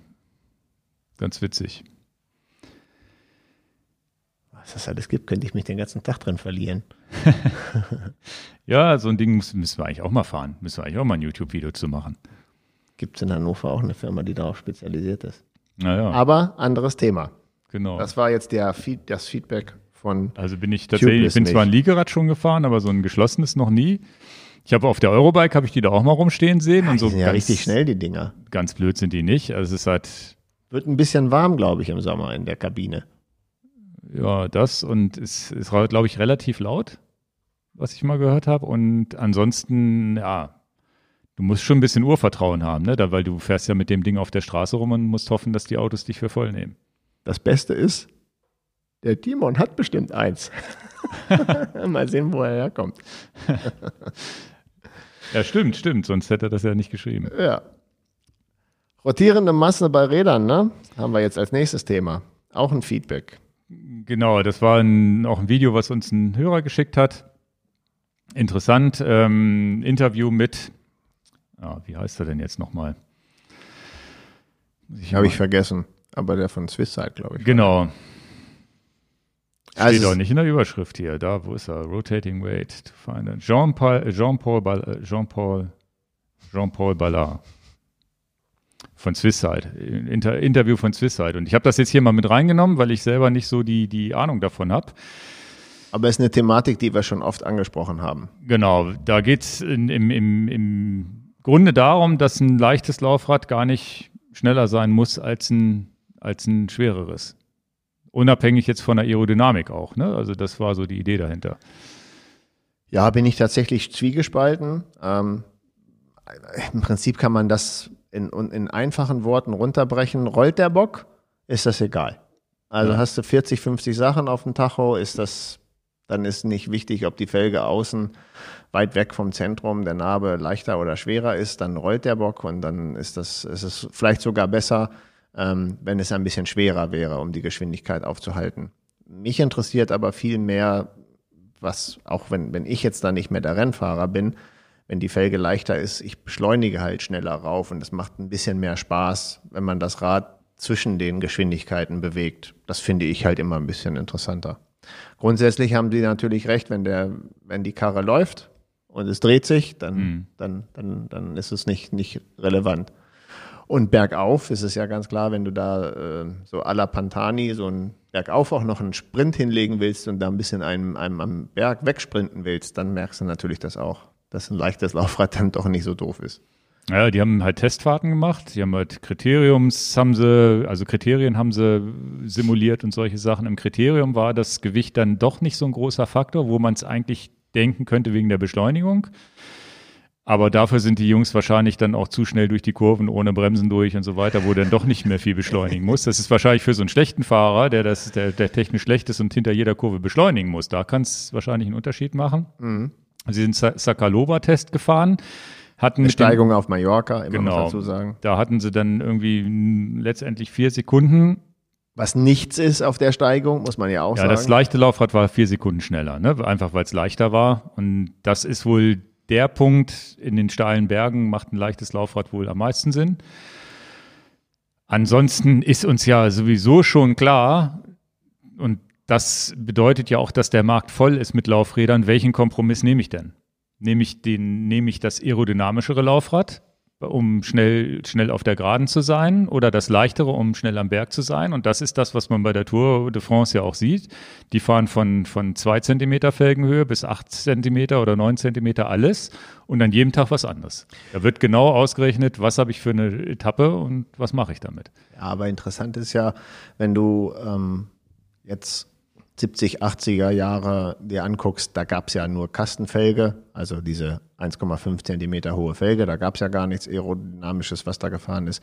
Wenn du heute das Peloton so anguckst, das durch, durch die, den Mittelwert durchgerechnet haben die alle so zwischen drei bis fünf Zentimeter Felge fast, fast durchgängig dabei. Also das ist, das ist so schon das, was ich sage, das ist schon durchgängig, fast Ja. immer so drei, vier Zentimeter. Darauf hat man sich als guten Kompromiss geeinigt. Nicht zu schwer, aber trotzdem noch aerodynamisch. Ja, Ist klar, wenn du jetzt so eine 8 Zentimeter hohe Felge hast, das macht man dann fürs, fürs Zeitfahren dann schon mal, die wiegt dann ja schon wirklich deutlich mehr. Naja, und selbst bei Zwift macht man das ja. Wenn du ein Zwift-Rennen fährst. ja, ja, ist, aber ist kein Witz. Du musst beim Ja. Zwift-Rennen auch gucken. Ne? Fährst, fährst, und da ist es aber so, dass es natürlich ein Algorithmus berechnet. Und der Algorithmus festlegt, welches ist das schnellste Laufrad. Wenn du jetzt zum Beispiel den Alp de Zwift-Berg hochfahren willst, musst du diesen Lightweight-Meilenstein nehmen, den du übrigens, glaube ich, nur kriegst, durch eine Losung, wenn du Alp du Zwiff oben fährst, ist so ein komisches Rädchen und dann kriegt man den irgendwann. Ich habe den irgendwann mal beim fünften oder sechsten Mal, als ich da hochgefahren bin, bekommen. Und wenn du ein, ein, flaches, flaches Kriteriumsrennen auf Zwift fährst, machst du halt auch die, machst du vielleicht sogar eine Scheibe hinten rein. Also ist ganz lustig eigentlich.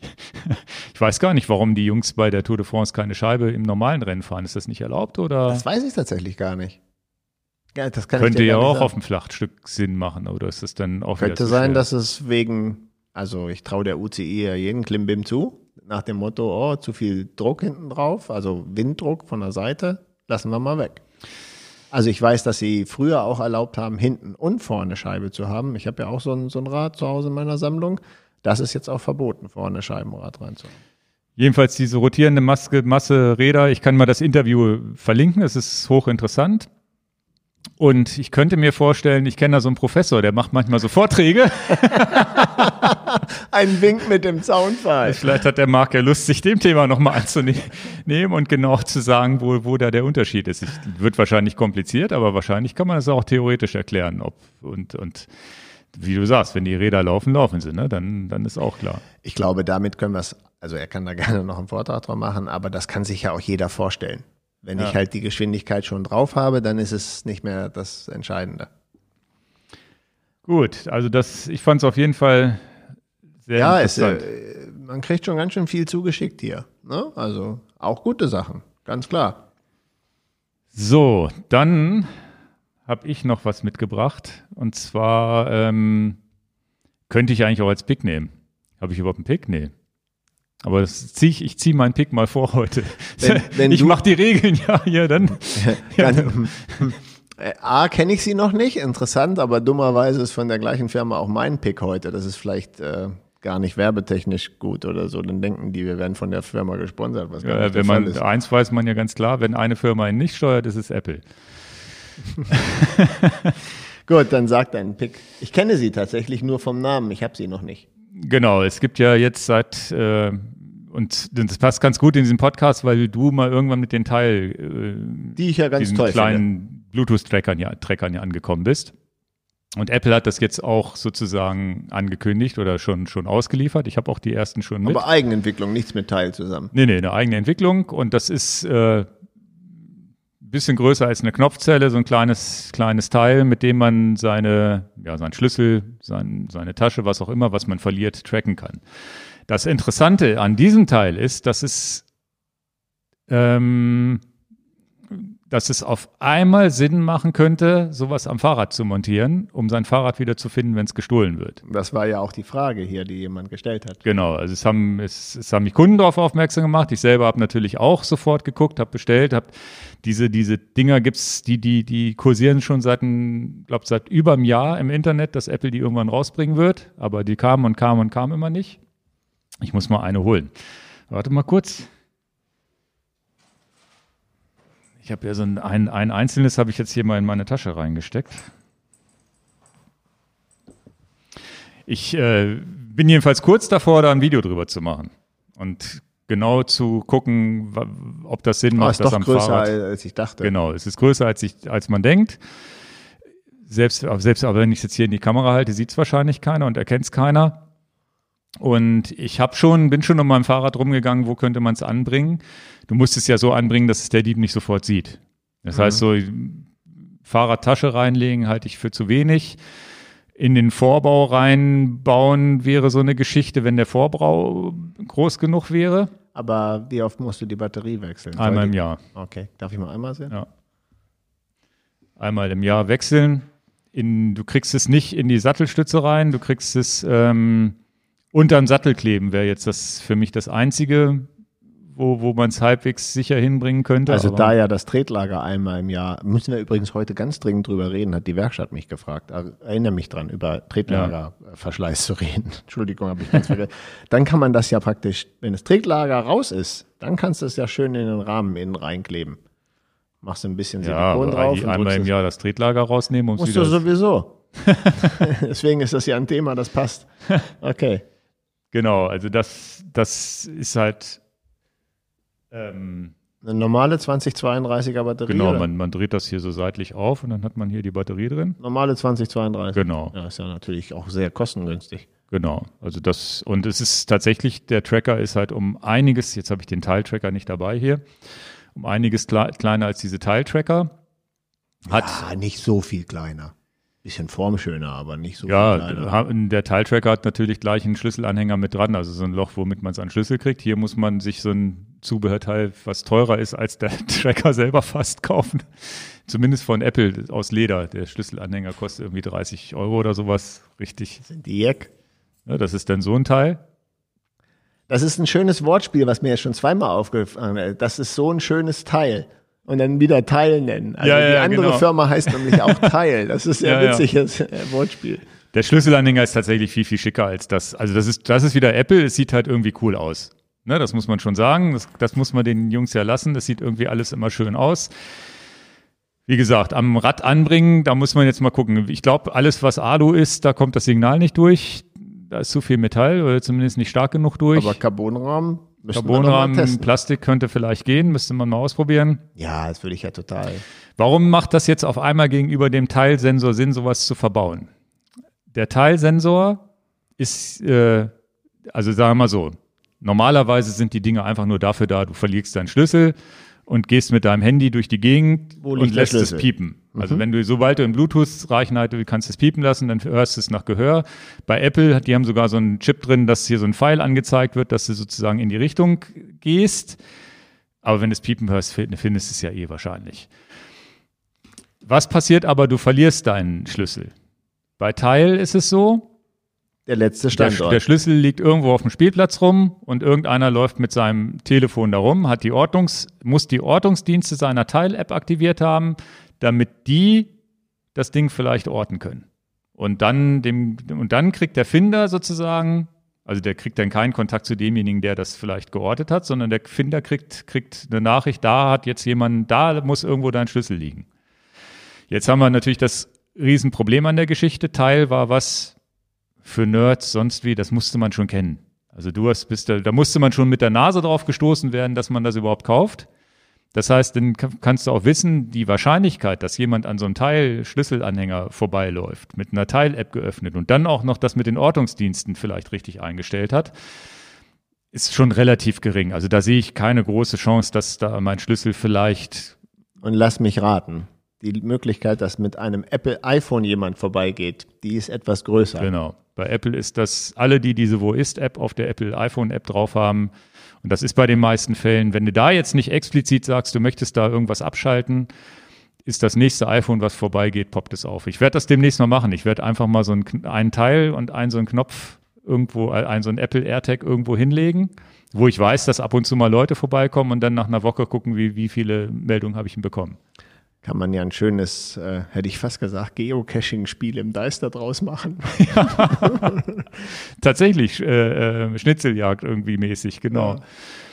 Ähm, das, und dann macht's, da, da, das ist dann das erste Mal, wo ich sage, Com Community Finding eines Produkts macht auf einmal Sinn. Das sind nämlich die gesamten iPhones und das, obwohl Android ja ausgeklammert ist. Das heißt, jeder Android-User, der macht ja nichts, wenn er dran vorbeigeht. Aber dadurch, dass, dass das Telefon an sich dafür freigeschaltet ist, macht es, glaube ich, sinnvoll.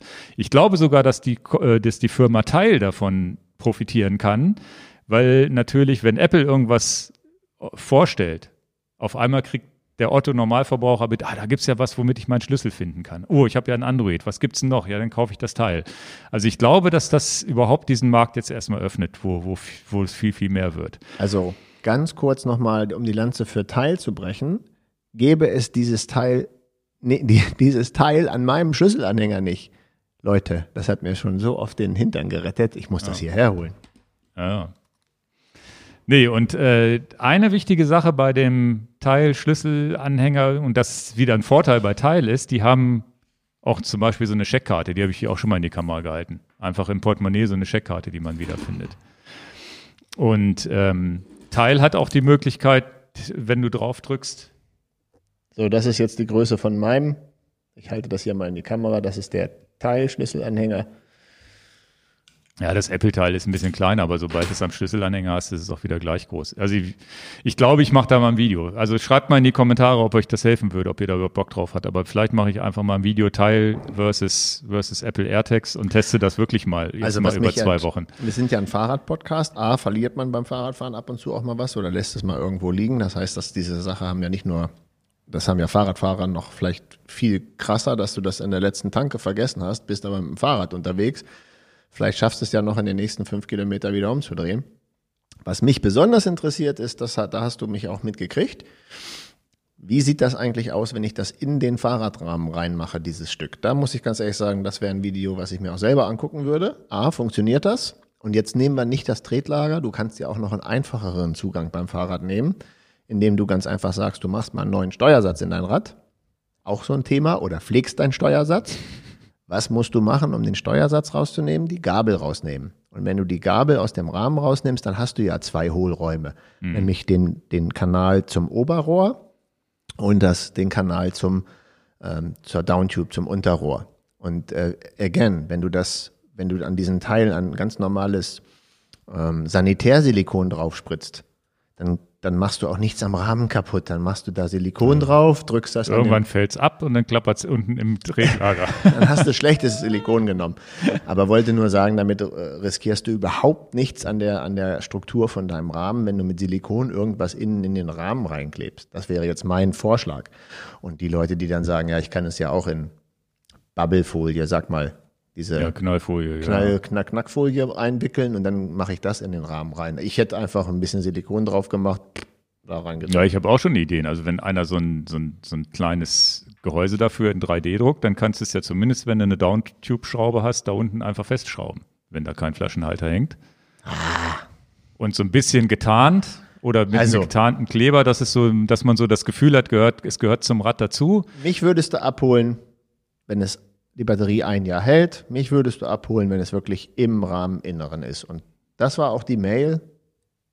Das wäre jetzt so meine Sache, wo ich sage, das würde ich auch testen. Wenn du es nicht testest, teste ich's. Ja, ja. also das wäre mir jetzt schon wieder viel zu viel Hassel, die, die, das Ding jedes Mal auseinanderzubauen, einmal im Jahr. Ja, weil du das Rad in die Werkstatt gibst und die machen das. Ja, man kann auch fünf von den Dingern einbauen und irgendwie per und, und dann die Batterie freischalten. Immer so all, jeden Monat, jedes Jahr eins von diesen Zetteln rausziehen. Aber, den, aber den 100 Gramm leichteren Rahmen kaufen. nee, also es ist tatsächlich schade. Und es ist auch so, dass sowohl Vorder- und Rückseite auch so ein bisschen gewölbt sind, dass man auch nicht so die Idee hat, ach, ich, ich klebe es mal einfach mit Doppel hier mit so einem 3M-Kleber oder so, wie diesen GoPro-Kleber, diese GoPro-Halterungen haben ja auch so einen Kleber. Ich klebe es mal irgendwo dran. Sehe ich auch nicht so einfach. Doch, das, der hält auch wie die Hölle. Gut, dass du das sagst. Den kannst du auch nehmen. Obwohl das gewölbt ist und keine Ja, ja, gerade klar. Fläche ist. Ja, das, das hält, Das wäre jetzt so, so meine Idee. Und dann könnte man, das hält wie Hölle, das Zeug. Ja, einen, es gibt aber dann wieder trotzdem einen anderen Nachteil. Der Witz ist, da sind ja Privacy-Funktionen drin. Und das Erste, was man natürlich machen könnte, du könntest das Ding deiner Frau in die Handtasche legen.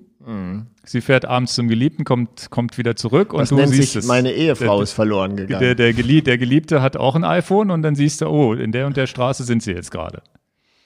Und das ist natürlich was, äh, was Apple auch bedacht hat. Das heißt, derjenige, der so ein Ding ungepaart, also wenn ich jetzt dir mein Teil in die Hand drücke und du fährst damit, das kann, können wir nachher eigentlich mal ausprobieren. Ich gebe dir das mal mit. Und du sagst mir, Du fährst nach Hause und kommst am nächsten Tag wieder und theoretisch in dem Augenblick, wo du spätestens wo du nach Hause kommst, soll wohl eine Nachricht auf deinem iPhone aufpoppen, ja, da ist ein Gerät mit dir, du wirst getrackt oder was auch immer, du hast so ein AirTag bei dir dabei, Ach, um das zu schützen. Problem, Dieb klaut dein Fahrrad, fährt nach Hause und kriegt eine Nachricht, oh, du wurdest getrackt. Also ist so, kommt immer drauf an, wie, an wie vielen iPhones du auch vorbeifährst. Wenn du jetzt natürlich hier ins Auto steigst, zu Hause ankommst, kann es sein, dass kein, dass ich keinen Location-Punkt kriege. Den kriege ich aber ja. das können wir ja gut Ja? testen, finde ich Den- jetzt den-. Tatsächlich weiß ich, bin ich ein bisschen unvorbereitet, aber finde ich richtig spannend, das Thema. Ja, also ja. nicht, dass ich meine Frau trecken will, das ist jetzt gar nicht der Ja, Thema. Aber, aber ähm, ja, also jetzt ist das auch lange her, aber äh, vielleicht ertappt sich der ein oder andere Vater, Mutter hier auch mal.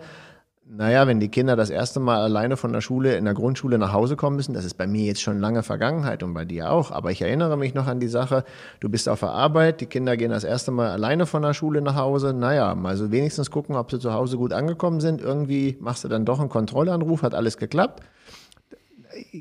Da ist dann nicht, dass du die Kinder tracken willst, du willst einfach nur die Gewissheit, es hat alles geklappt.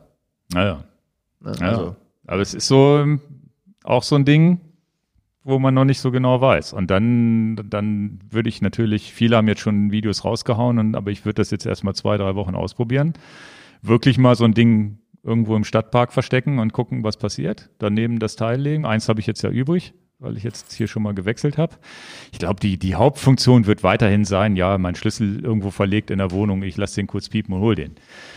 Aber man denkt ja weiter, man denkt ja, was könnte man noch machen? Und einen entscheidenden Nachteil, die die AirTags momentan noch haben, ich kann das nicht Family sharen. Mache ich sowas an meinen Autoschlüssel oder an den einen Familienautoschlüssel, den beide nutzen, dann passiert nämlich genau das. Die Frau, die nicht angemeldet ist an das Ding, fährt damit weg und kriegt diese Nachricht, dass sie getrackt wird und hat noch nicht mal die Chance, selber das Ding, das Device zu finden, wenn sie den auf der Arbeit irgendwo verlegt. Wenn man sich jetzt einen Schlüssel teilen muss, was ja sein kann. Abs- gerade bei Ja, Autoschlüsseln. und ich denke, dass Apple das irgendwann in die, in die App da noch mit reinbringt, aber momentan geht's halt noch nicht. Interessant. Also Und das sind so, das, das kann Teil wiederum. Beim Teil habe ich so, dass ich bestimmte Sachen zu Hause eingerichtet habe, zum Beispiel die Fernbedienung, diese kleine Apple-Fernbedienung geht immer verloren, habe ich so ein Ding draufgeklebt und jeder und jedem freigegeben, der bei mir im Haushalt ist. Aber es muss man auch dazu sagen, ist eine Bezahlfunktion, muss einen richtigen Account für haben. Zumindest ich als Administrator muss einen richtigen Account haben. Während bei Apple natürlich alles komplett frei ist. Du kannst dann auch sagen, ja, ist verloren gegangen, kannst es anklicken. Dann ist es wohl so, das habe ich auch noch nicht so genau verstanden, aber wenn ich jetzt das als das AirTag als verloren markiere, dann kriegt derjenige, der da dran vorbeikommt, ja, hier ist ein verloren gegangenes AirTag. Ach, kriegt er die Meldung? Ja. Nein. Äh, guck mal, ob du das findest und dem Besitzer zurückgeben kannst. Nein. Das hätte ich jetzt nicht gedacht. Ich dachte, du kriegst nur die Meldung, da muss es liegen. Das ist, glaube ich, Hm. ja, ich bin mir nicht sicher. Ich glaube, du kriegst auch, ich glaube dann, das ist Ja, das dann dieses, Jetzt stell dir mal vor, du packst das in deine Geldbörse bei. ja, Ja, ist die voll gefüllt, du verlierst die irgendwo und der sagt da, hier guck mal, da hat einer seine Geldbörse verloren. Na, herzlichen Glückwunsch. Ja, das, ist ja soll eine Lot das ist ja ein Lotteriespiel. Du kannst es ja als nicht verloren, du, du musst es ja nicht als verloren klicken. Dann guckst du einfach, wo es wurde es das letzte Mal gesehen. Und in dem Augenblick, wo einer mit dem iPhone dran vorbeirennt, sieht das und das ist dein letzter Standort. Der aktualisiert sich ja. Das heißt, dann fahre ich da hin und suche selber. Oder ich habe irgendwas, wo ich sage, naja, da komme ich jetzt nicht hin oder was auch immer. Komme aus Amerika zurück, habe da irgendwas im Hotelzimmer vergessen, melde das als verloren und hoffe, dass der Finder, kannst ja einen Finderlohn eingeben. Ich habe das schon mal mit dem iPhone gemacht, Ich habe ich, weiß. hab ich einen Finderlohn Genau, eingegeben. Habe ich wahrscheinlich den Dieben, die es mir geklaut haben, noch einen Finderlohn bezahlt. Aber ich war froh, dass ich es wieder hatte. Mhm. Also es ist, weiß ja nicht, wie es abhanden gekommen ist. Angeblich irgendwo gefunden. Mhm. Also das sind so, also das sind nette Gedankenspiele und das ist das erste Mal, wo ich sage, so ein Tracker beim Teil wäre ich im Leben nicht auf die Idee gekommen, den am Fahrrad zu montieren. Hier ist es das erste Mal, dass es Weil die Sinn macht. Community noch größer ist. Das verstehe Genau. ich. Das ist mir einleuchtend. Und Ja, wie ja. gesagt, ich, ich würde den Test, ich würde es gerne für dich übernehmen, wenn du da jetzt keinen keinen Nerv drauf hast. Ähm, würde ich das tatsächlich in meinen Open White reinmachen, würde ich die Gabel rausbauen, kann ja auch mal der Steuersatz gepflegt werden. Also Erinnere mein- mich bloß daran, dass ich das nicht vergesse, hat mich die Werkstatt extra gebeten. Meine, meine, meine erste Idee und die einfachste wäre jetzt tatsächlich, um das zu testen, zu gucken, ob es in meinen Carbon-Vorbau reinpasst, in den MCFK. Weil davon habe ich ja Räder, das ginge jetzt wirklich einfach und Carbon-Vorbau, dann könnte man zumindest wissen, ob Carbon funktioniert oder nicht. Das ist zu groß. Also ich, ich würde ich jetzt auch denken, dass es vielleicht zu groß ist. Muss man nochmal gucken bei iFixit, die machen ja sowas immer auseinander, ob man noch was weg, wegfallen kann. Ja, sonst- aber ähm, ist, äh, wie gesagt, das ist, ist eine berechtigte Sache. Kann man da irgendwas zu beitragen? Und deswegen äh, sagen wir das ja hier in dem Podcast über abhandengekommene Räder oder verlorene Räder, besser gesagt auch geklaute Räder. Kann man da irgendwie der Sache auf die Spur kommen? Ja, wir bleiben am Ball und äh, ist wirklich spannend. Ja, aber es ist die Frage, ob der Anwendungszweck jetzt für meine sportlichen Räder sehe ich den Anwendungszweck gar nicht so, weil ich immer denke, da bin ich sowieso meistens in der Nähe des Rades. Das ist ja eher so ein Pendelrad. Und tatsächlich habe ich mir irgendwann vor ein, zwei Jahren mal sowas gekauft, was ich noch nie eingesetzt habe, was man so in, in, in das Lenkerrohr reinschieben kann. Aber da ist dann Mobilfunk drin, Ja. mit dem man tracken kann. Das muss ich eigentlich auch mal testen. So ja, der, der, der Problematik an diesen Sachen, so einen Tracker habe ich ja. Ja. Den habe ich äh, tatsächlich einmal bei einer Flugreise verbotenerweise mal in meinen Fahrradkoffer mit reingeschmissen. Der sendet dann halt dauerhaft, was natürlich eigentlich Käse war, jetzt wo ich drüber nachdenke, weil du sollst ja Mobilfunk ausschalten, wenn du mit dem Flieger unterwegs bist. Das hat den Nachteil, dass der Akku halt selten länger als drei, vier Tage hält. Okay. Und das ist natürlich, wenn du irgendwas im Fahrrad hast, tja, das ist ja gerade der Witz. Das muss ja ein ganzes Jahr halten. Ja. Denn nach drei, nach drei Tagen der Sender aus dem Rahmen rauspulen, das tue ich mal nicht. Also ich sehe am ehesten, weil ich auf diese Rahmenbauerei keinen habe, ich sehe am ehesten, dass irgendeiner kommt, der einen 3D-Drucker hat oder die Idee hat, was weiß ich, sowas mit einem GoPro-Halter irgendwie an die, unter den, unter, irgendwie unter den, unter den Garmin-Halter irgendwie drunter zu kleben, ohne dass es auffällt. Also so irgendwie unauffällig. Dass man, dass man nicht so gleich auf die Idee kommt, da könnte ein Tracker drin sein. Das wäre so meine Idee. Oder wie gesagt, am Flaschenhalterschraube festschrauben. Theoretisch kann man es wenn du so ein, irgendwie so ein irgendwas Schwarzes nimmst und das verhüllst, sodass du es nicht erkennst, unterm Flaschenhalter einfach mit dran schrauben, irgendwie so eine Geschichten. Ich glaube, da kommt auch was vom Zubehörmarkt. Da muss ja irgendwas kommen. Ich glaube, die werden sich millionenfach verkaufen. Ich glaube, der Markt wird, geht Was jetzt erst richtig denn, was los. kostet denn aktuell einer? 35 Euro einzeln und wenn du vier Stück kaufst, ähm, sind es 30 pro Stück. Okay. Also finde ich jetzt, also dafür, dass, also konkurrenzfähig sowieso, aber für, für ein Apple-Produkt ist das günstigste elektrische äh, Apple-Produkt, glaube ich, was es gibt. also finde ich vom Preis her okay. Du bist halt beschränkt. Mehr als 16 darfst du nicht anmelden auf deinem iCloud-Account. Aber meine Idee ist halt, was ich, einen in die Kameratasche, einen hier in meine Bürotasche und dann die Schlüsselanhänger damit befüllen. Und finde ich ganz witzig. Und tatsächlich für, für, für die Brieftasche bleibt es weiterhin die, diese Scheckkartenformat von Teil. Wenn man jetzt ein echtes normales Portemonnaie hätte, könnte man das zum Kleingeld einfach mit reinpacken wahrscheinlich. Ja, dafür ist es viel zu dick. Findest du? Ja. Nimmst halt den Rest des Rest viel Kleingeld raus. Naja, es ist von der Breite vielleicht ein, ein 5-Mark-Stück, anderthalb Fünf- 5-Mark-Stück. Fünf Mark. Fünf Mark. Also wir sind wieder in der D-Mark-Zeit.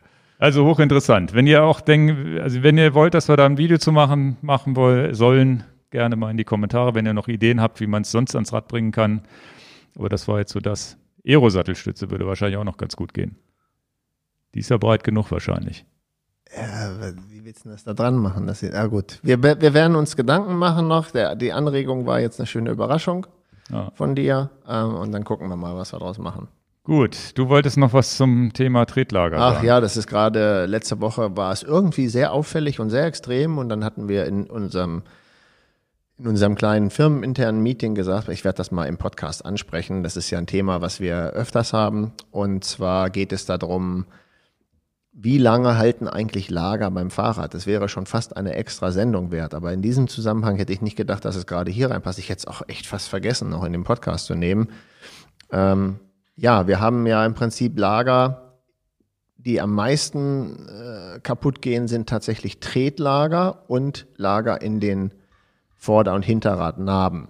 Diese drehen sich viel, die sind viel Schmutz ausgesetzt. Das sind die, die ganz häufig kaputt gehen. Ganz selten, muss man ja sagen, das, was ich eben gerade gesagt habe, Steuersatz dreht sich nicht ganz so viel, ist klar. Man lenkt ja immer auch nur so 30 Grad nach links und 30 Grad nach rechts. Da ist auch zumindest, weil es ein bisschen weiter oben ist, nicht ganz so viel Dreck von der Straße, die da, der da ranfliegt. Und im Prinzip macht man so eine Steuersatzpflege nur einmal im Jahr, wenn das Rad im Service ist, Gabel raus, mal fetten, mal sauber machen und wieder zusammensetzen. Aber die Lager in den Achsen und äh, Vorder- und Hinterrad und insbesondere Tretlager und insbesondere Mountainbike-Fahrer und Gravel-Fahrer, die auch noch wirklich jeden, jedes Dreckswetter mitnehmen, die leiden schon sehr. Und wir haben halt auch öfters Anfragen von Kunden, die ganz entsetzt sind, ähm, was ich nachvollziehen kann, 100 Prozent. Mensch, mein Lager hat keine 20.000 Kilometer gemacht. Mein Lager hat kein Jahr durchgehalten. Mein Lager hat noch nicht mal zwischen 5.000 und 10.000 Kilometer mitgemacht. Und ähm, ein Industrielager ist ein Industrielager. Das, ähm, da gibt es erstmal jetzt nicht, oh, das ist jetzt aber kaputt gegangen, weil es ein schlechtes Industrielager war. In der Regel gehen die Lager ja dadurch kaputt, dass sie dem Dreck keinen Schutz bieten, dass sie keine Abdichtung haben gegen den Dreck. Das ist zum Beispiel ein Punkt. Dann gehen Lager kaputt, indem ich sie im Prinzip zu viel pflege, indem ich halt wirklich immer zu nach jeder Fahrt mit dem Gartenschlauch da drauf gehe, mit dem Hochdruckreiniger drauf gehe und immer sage, ich gehe immer drauf, immer drauf, immer drauf. Man kann so ein Lager auch kaputt reinigen. Und der ideale Fall wäre ja, dass du eine schützende Fettschicht auf dem Lager hast. Das Wasser, was von außen versucht zum Lager zu kommen, durch diese Fettschicht abgehalten wird. Wäschst du aber diese Fettschicht dauerhaft weg und trägst keine neue Fettschicht auf, dann ist dieser schützende Film vor dem Lager nicht mehr da und dann hast du natürlich dem Lager Tür und Tor geöffnet für die nächste Tour, die du hast. Also eine, eine Garantie zu geben oder eine Prognose zu geben, wie lange das Lager bei dem Herrn Ingo Quendler oder bei Dan Miesen oder bei Max Mustermann oder wem auch immer hält, ist sehr, sehr schwer, weil die Möglichkeiten, ein Lager zu schützen, ein Lager zu pflegen, und, und der eine fährt nur bei Sonne und der nächste fährt jeden Tag zur Arbeit, das ist nicht so einfach. Und ich wollte dem nur so ein bisschen vorbeugen, weil viele Leute ganz erschrocken sind, wenn so ein Tretlager dann nur ein Jahr hält und dann man den Kunden sagen muss, ja, es ist auch ein einfaches Tretlager, so ein Pressfitlager, es kostet ja auch nur 30, 40 Euro. Ja, aber ich muss dafür in die Werkstatt gehen und muss im Prinzip ähm, mir einen, einen Werkstatttermin geben lassen und das Tretlager neu einbauen lassen. Da geht es dann manchmal gar nicht um die 30, 40 Euro, sondern um den Aufwand, den man haben muss. Wie du schon sagtest, ich habe gar nicht so einen Bock meine Gabel da rauszunehmen und diesen Service zu machen. Aber in der Regel gehört ein Tretlagerservice und letztendlich auch ein Steuerladservice im Jahr einmal dazu. Viel kritischer wird die ganze Sache bei Laufrädern. Durch die Bank weg alle Hersteller. Das teuerste vom teuersten und manchmal auch die einfachste industriegelagerte Narbe unter der Sonne. Ähm, Kampa hat dann noch einen Sonderstatus, da können wir noch zu kommen und auch, auch Shimano hat da manchmal noch einen Sonderstatus. Aber wenn wir über diese eingepressten Industrielager reden, die in den meisten Narben verbaut sind, sind es letztendlich einfache Geschichten. Ihr kennt diese Innenlager, wie sie auch bei diesen, ich sage das deswegen, damit es die meisten Leute verstehen, wenn du so Rollerblades dir anguckst, so Rollerskater, diese Rollen, die Lager, die da drin sind, das ist das, was ich meine als Industrielager.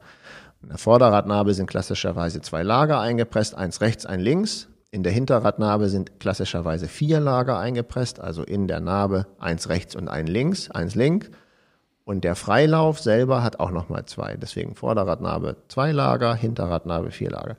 Da ist natürlich A, weil das Rad sich ja dreht, und zwar mehr dreht, als du jetzt zum Beispiel, wenn du kurbelst mit den Füßen und natürlich auch ähm, hohe Geschwindigkeiten und natürlich auch sehr viel Dreck in dem Bereich ist. Wer kennt das nicht? Dreckige Narben und da ist natürlich auch so, leiden die sehr.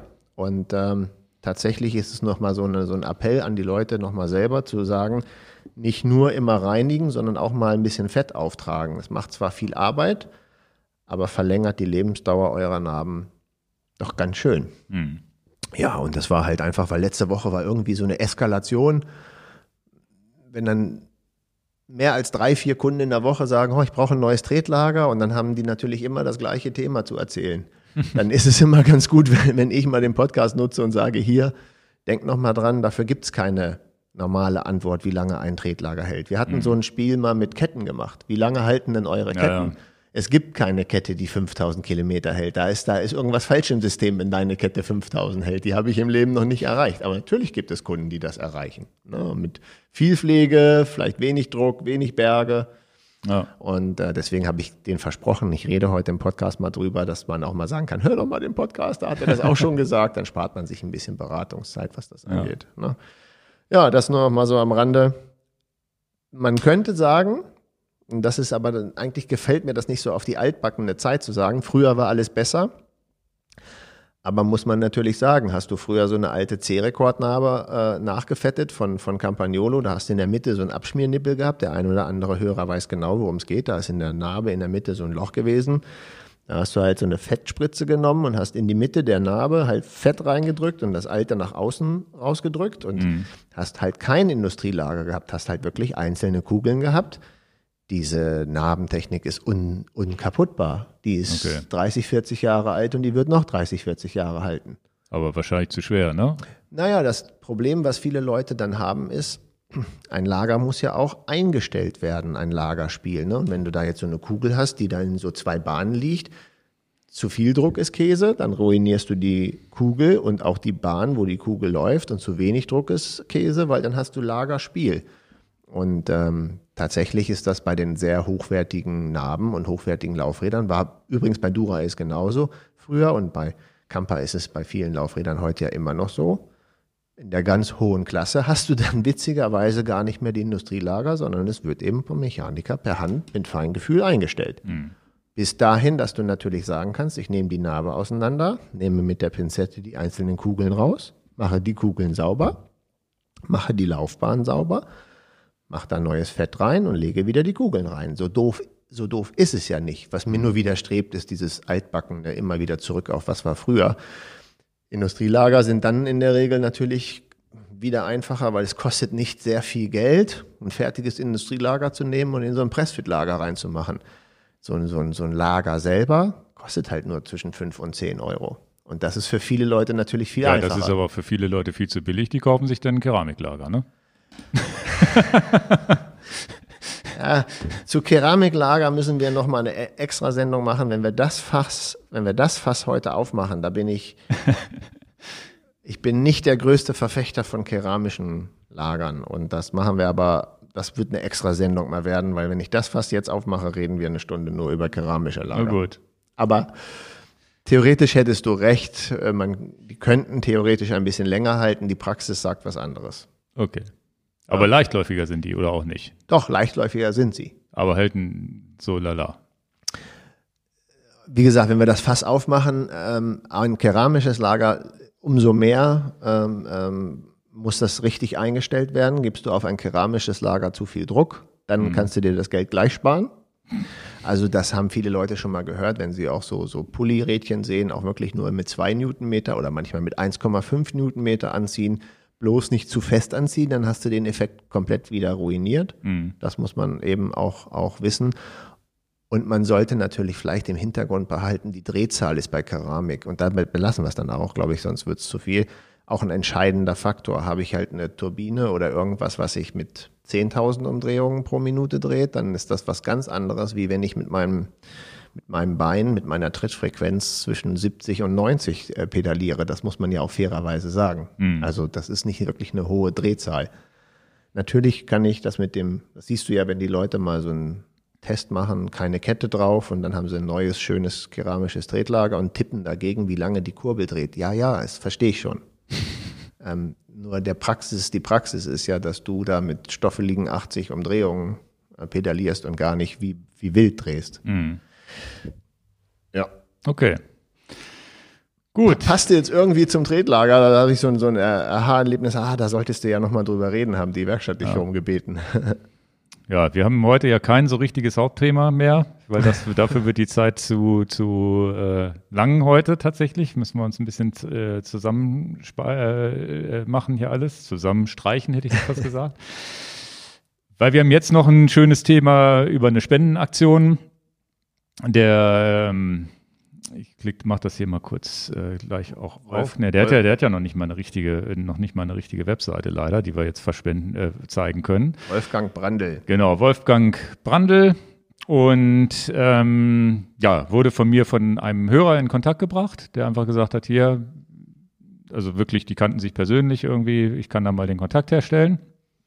Und fand ich hochinteressant. Und zwar, grob gesagt, sammeln die alles, was so an Fahrradzubehör, was es so gibt. Ich habe hier auch ein paar Bilder im Hintergrund schon mal. Schönes Bild, das kannst du lassen. Ja. Sammeln alles, was es so gibt, Laufräder, Reifen, bis hin zu selbst getragene Schuhe und so weiter und äh, verschiffen das dann in ärmere Länder per Container. Und ich habe äh, Ecuador, Gambia, Ukraine, sind jetzt zum Beispiel Länder, wo, wo Sachen äh, hingegangen sind. Und ja, und es ist schon ab und zu kommen schon mal Anfragen, ja, Mensch, hier, wir sammeln auch das und das Geld oder da gibt's den und den, der sammelt. Aber das war jetzt was, was ich fand, das passt wie, wie, wie der Arsch auf den Eimer zu uns. Ja, ja weil wir haben uns darüber unterhalten, Mensch, wir haben so viel Krempel im ja. Keller, was auch schade ist, wenn es auf die Müllkippe landet, ja. Haben ja. wir selber so gesagt. Man sammelt so seine, seine Ritzelpakete und sonst wie. Also die, die nehmen ja auch Ritzelpakete, alles, was es gibt man sammelt das, will es nicht wegschmeißen, schmeißt vielleicht doch mal irgendwann was weg oder versucht es hier in, was ist hier in Deutschland unter den Kollegen oder was das immer zu verschenken, aber kann doch keiner gebrauchen.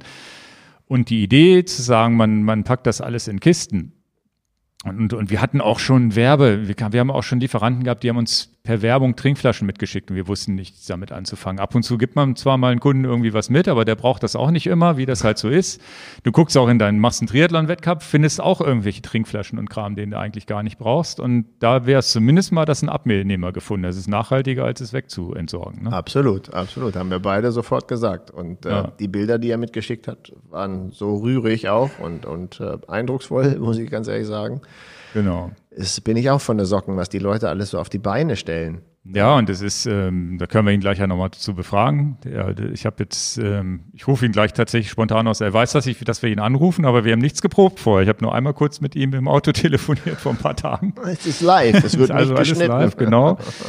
ähm, ist auch viel durch die Presse gegangen damit, aber es ist eigentlich mehr so privat organisiert. Ne? Also er hat keine Webseite hat so richtig. Keine Webseite, genau. Keine Webseite, hat nur seine Adresse und seine Telefonnummer oder beziehungsweise die Versandadresse, wo man was hinschicken kann.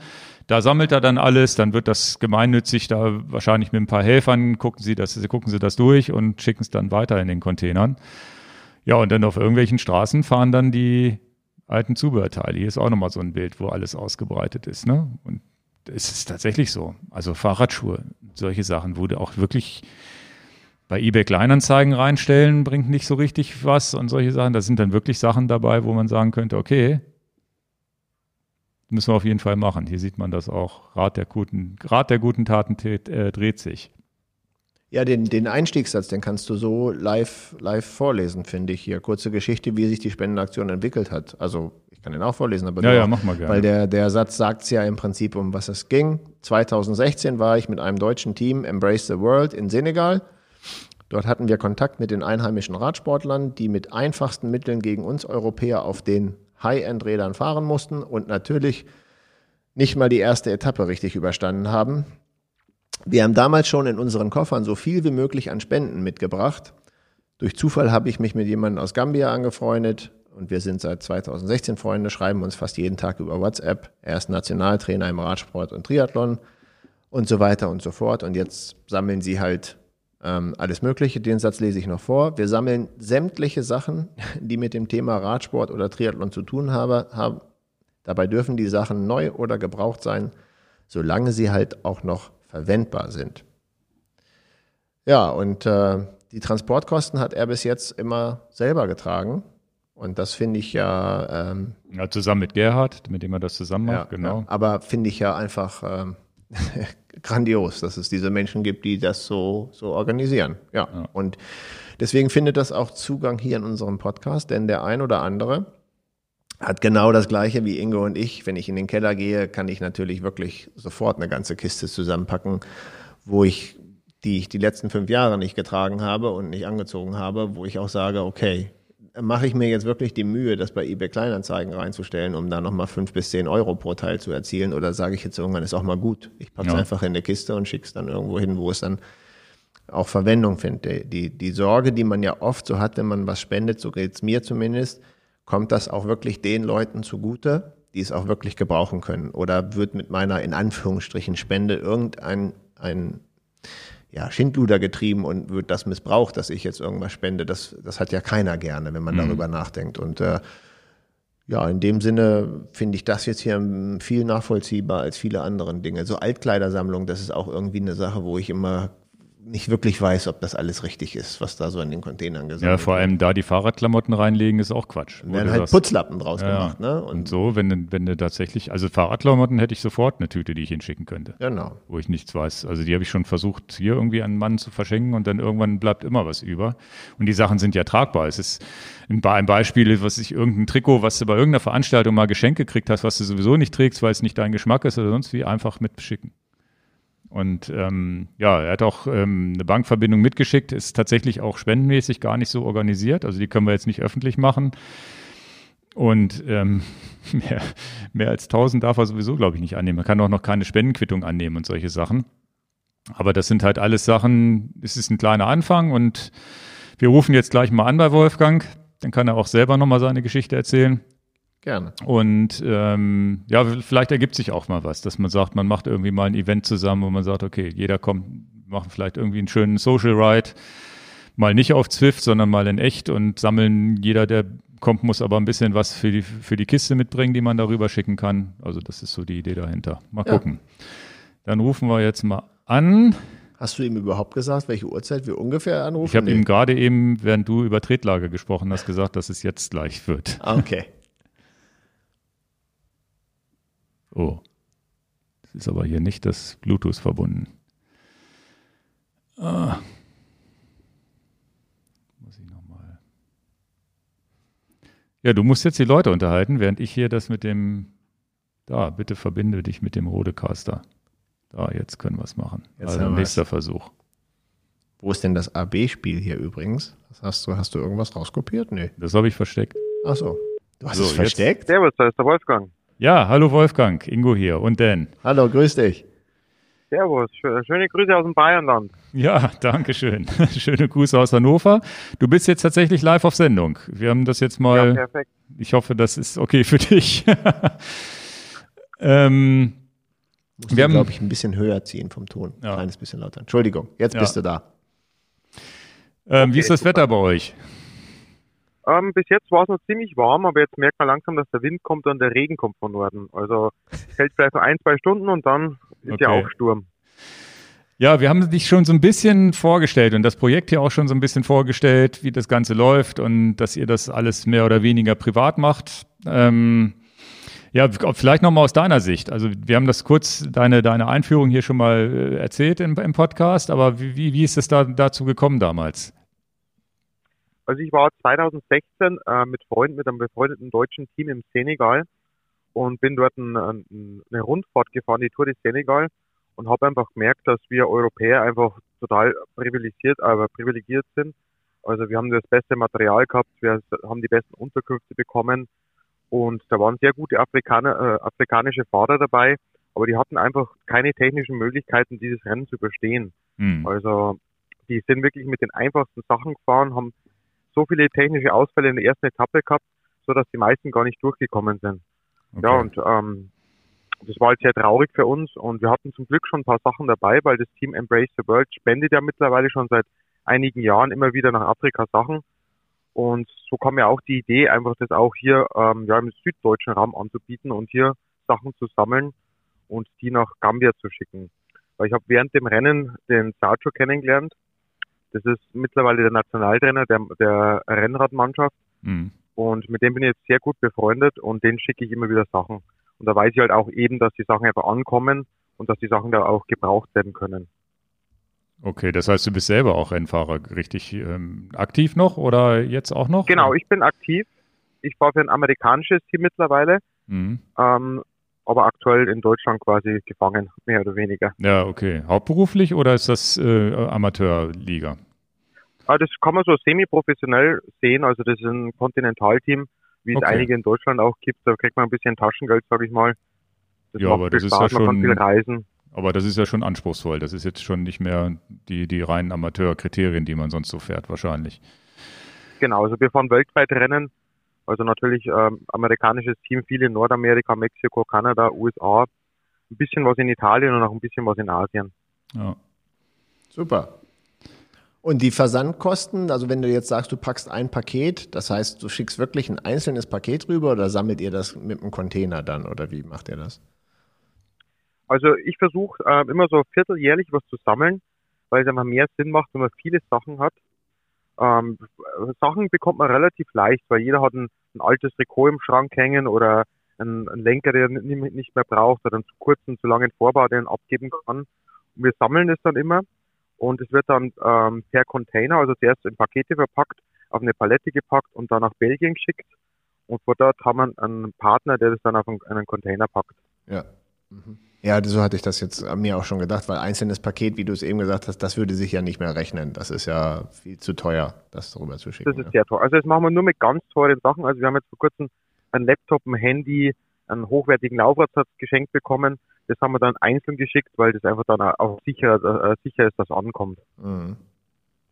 Ja, ja, ich habe ein paar Fotos, der Ingo hatte das rübergesagt, habe ein paar Fotos gesehen wo du das da im Garten alles hingelegt hast in dem Kreis und so. Das finde ich schon ziemlich gut. Macht ihr denn? Ja, es ist sehr, sehr viel zusammengekommen, muss man sagen. Also von allen Seiten hat mich sehr gefreut, dass da wirklich an uns gedacht worden ist und jeder hat was abgegeben und entsprechend viel kommt da dann zusammen.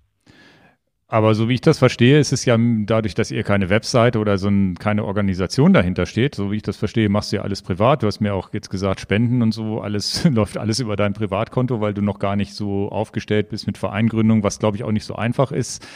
Wie, wie ist das denn bekannt geworden, dass ihr überhaupt so viel sammeln konntet bisher? Ähm, zuerst nur lokal über die über unsere lokale Zeitung und einfach ja, weil man als Radrennfahrer in der Stadt oder auch in der, in der Gegend bekannt ist dann hat sich das schnell rumgesprochen und wir haben dann halt äh, Lokalwerbung gemacht dafür. Ja, und das hat sich dann immer weitergetragen und weitergetragen und wir hatten dann auch irgendwann Bilder, wo die Afrikaner dann unsere Trikots anhatten und so konnte man auch ein bisschen was auf Instagram posten und auch Bilder weiterschicken und dann hat sich das immer weiter ausgebreitet. Und mittlerweile haben wir jetzt noch einen zweiten Standort in Österreich, in Kärnten. Mhm. Da gibt es einen Radladen, der sammelt auch Sachen und da werde ich im Mai hinfahren und dann mit einem großen Anhänger alle Sachen abholen. Okay. Ja, das ist natürlich, ähm, ist, ist, ist aber natürlich schon, muss man auch wirklich die Zeit wahrscheinlich für haben. Ne? Da wirst du wahrscheinlich auch viele, viele eigene Zeit reinstecken und wahrscheinlich auch noch eigenes Geld, oder? Ja, also bis jetzt zahlen wir das aus eigener Tasche alles. Hm. Also die, die Frachtkosten kosten aktuell, also vor Corona war ein Container, was wir gebraucht haben, das war so ein halber Container bei 800 Euro für uns. Hm. Und mittlerweile sind wir bei zweieinhalbtausend Euro. Das ist ja krass. Ja, das ist schon sehr viel Geld für, für was, was wir freiwillig aus eigener Tasche stemmen. Mhm. Und da sind wir natürlich jetzt auf, ein bisschen Hilfe angewiesen und das ist natürlich toll, dass wir diesen Podcast ansprechen. Und das, das Gute ist natürlich, die Sachen werden nicht kaputt oder nicht schlecht. Also wir werden natürlich mit der nächsten Lieferung jetzt ein bisschen warten, bis die Preise ein bisschen sinken. Mhm. Weil, ja gesagt, sonst so ein Vorbau, ja, der wird nicht schlecht, wenn, wenn der bei uns lagert. Ja, ja, absolut. Da habe ich schon heute, wenn ich nach Hause komme, kann ich schon die erste Kiste voll machen.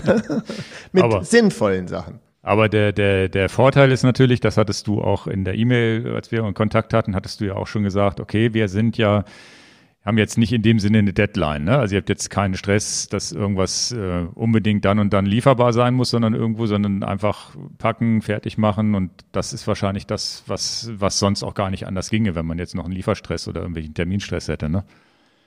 Genau, also bei mir, mir äh, bei mir tropfen quasi die Pakete, so zwei, drei Pakete pro Woche ein. Mhm. Ich sichte die Sachen dann, äh, sortiere die ein bisschen aus. Wir haben ja neben Gambia, da wo die Afrikaner herkommen, ähm, haben wir auch noch äh, ein Projekt in, in Ecuador. Ich war drei Jahre in Ecuador bei einem ecuadorianischen Team. Mhm. Das war das, das kleine Team von Movistar, wo der Richard Carapaz zum Beispiel herkommt.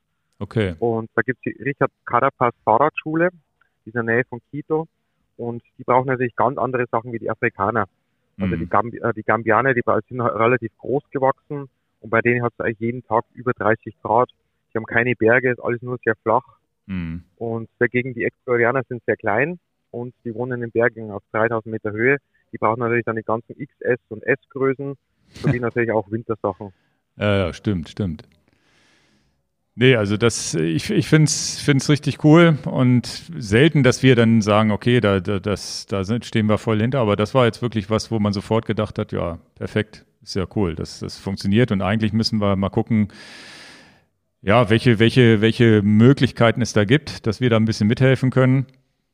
Und ähm, ja, erstmal zumindest das, was wir erzählen. Und dann müssen wir ja eigentlich dazu aufrufen und du hattest mir auch schon Daten geschickt Sollen wir denn tatsächlich mal deine Adresse irgendwie öffentlich machen unten in der, in, in der, in der YouTube-Beschreibung, dass die Leute einfach sagen können, ja, ich finde die Adresse da, Telefonnummer oder ist das dann alles zu privat? Nicht, dass die alle also bei dir zu Hause ankommen. Sagen, wir, wir schreiben die E-Mail-Adresse rein, die radspende.gmx.de. Ja. Weil dann kann sich jeder äh, melden bei mir per E-Mail, ganz anonym oder auch mit Namen. Ja. Und ähm, dann, dann steht, entsteht auch ein persönlicher Kontakt, das ist mir ganz wichtig, okay. dass auch wirklich die Sachen ankommen und ja, dass einfach da ein kleiner persönlicher Kontakt, vielleicht eine Geschichte noch dahinter äh, steht. Also zum Beispiel der Pascal aus Österreich, mhm. der hat jetzt einen Fahrradladen, der, der, der hatte mal über 100 Kilo gewogen und hat durch den Radsport 30, 40 Kilo abgenommen. Mhm. Die ganzen Sachen, wo ihn jetzt nicht mehr passen, die hat er mir zugeschickt.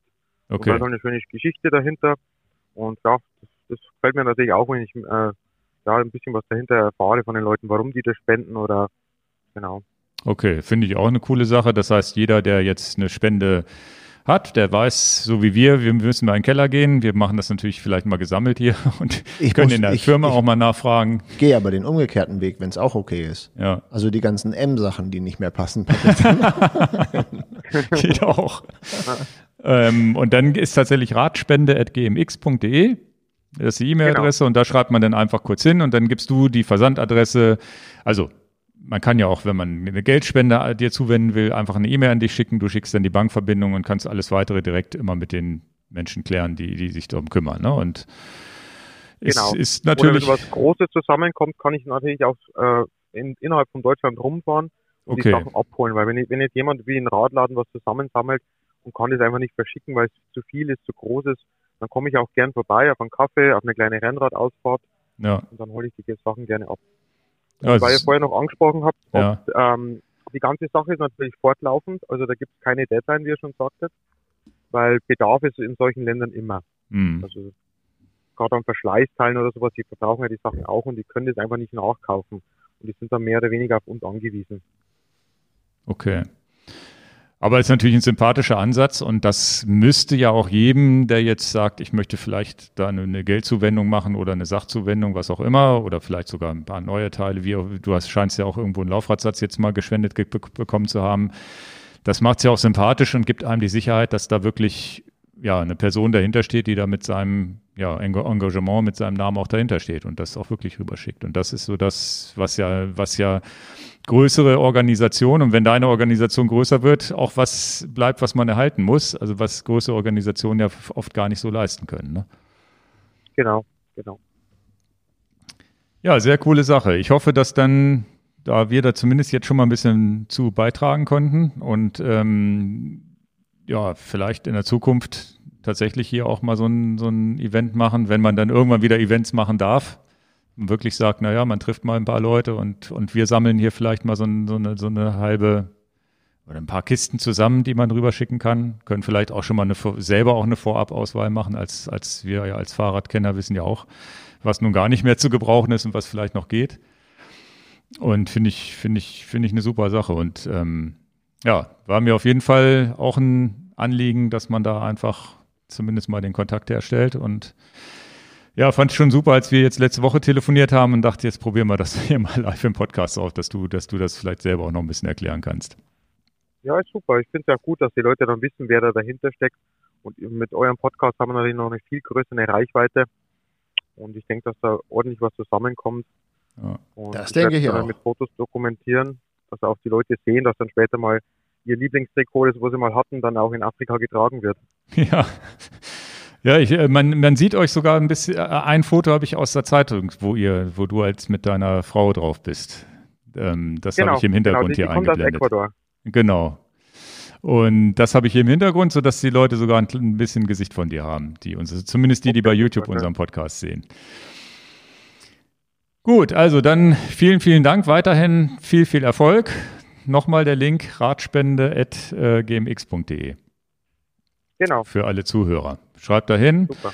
und gerne auch ähm, gerne auch uns kontaktieren hier youtube at enjoyacamera.com und so weiter. Also falls ihr irgendwelche Fragen habt technischer Art, als äh, kann ich das spenden, kann ich das nicht spenden. Also ihr könnt auch hier gerne nochmal nachfragen, aber ansonsten gerne gleich Wolfgang direkt mailen. Genau, dann bedanke ich mich auch, Ja, dass auch. ordentlich was zusammenkommt. Und Genau. wünsche euch noch eine schöne Woche dann. Und Ebenso. Respekt vor deinem Einsatz dafür. Also echt cool. Vielen Okay. Dank, mache ich gerne. Also Super. Dann äh, danke und bis bald auf jeden Fall. Wir hören nochmal, ne? okay, Servus. Ciao, Tschö. ciao, ciao. Ja, manchmal ist man echt verblüfft, wie viel, wie viel, wie viel Herzblut so Leute reinbringen. Ja, Aber Ja, kann ich mir richtig vorstellen, wenn man da Rennfahrer ist und merkt, die, die haben einfach gar kein Zeug, um da mitzufahren und so. Das, das, das kann ich mir gut vorstellen. Dann ist man ja so eins zu eins. Kann ich mir richtig, kann es mir richtig bildlich vorstellen, wie das abgelaufen ist. Ja, und vor allem als ähm, Rennfahrer überhaupt, also er war ja nun im Kontinentalteam, alles professionell aufgezogen und dann überhaupt diesen Open Mind zu sein, zu sagen, ich gucke mal über den Tellerrand und gucke mal, was da neben mir passiert und dann da zu helfen. macht ja auch nicht jeder. Also da muss diesen Spirit zu haben, ist schon, schon krass, weil er war ja eigentlich dafür da, so ein Rennen zu fahren da unten. Ja, ja, aber mit, mit ungleichen Waffen ist es ja dann auch irgendwie. Ja. Für, kann ich alles, äh, ich brauche dem eigentlich gar nichts hinzufügen. Ich kann dem 100% nachfühlen, wie ja. er sich da einbringt. Trotzdem immer wieder Respekt vor den Leuten, ähm, was ich auch vorhin schon sagte, die Leute, jetzt ist das vielleicht ein schlechter Vergleich, aber auch die Leute, die sich da bei OpenStreetMap oder B-Route einbringen und so, was die Leute manchmal immer alles so letztendlich unentgeltlich wegrocken. Die Menschheit ist nicht nur schlecht. Ja, ja. Nee, also wie gesagt, hochsympathisch. Und da habe ich auch gesagt, na guck, okay, das, das müssen wir auf jeden Fall mal mit, mit in die Sendung nehmen. Und die Idee, mal anzurufen, war dann auch relativ spontan. Einfach, ja, und das ist es tatsächlich wie, wie. Jetzt ist das durch Zufall entstanden, durch einen unserer Hörer, der den Kontakt hergestellt hat.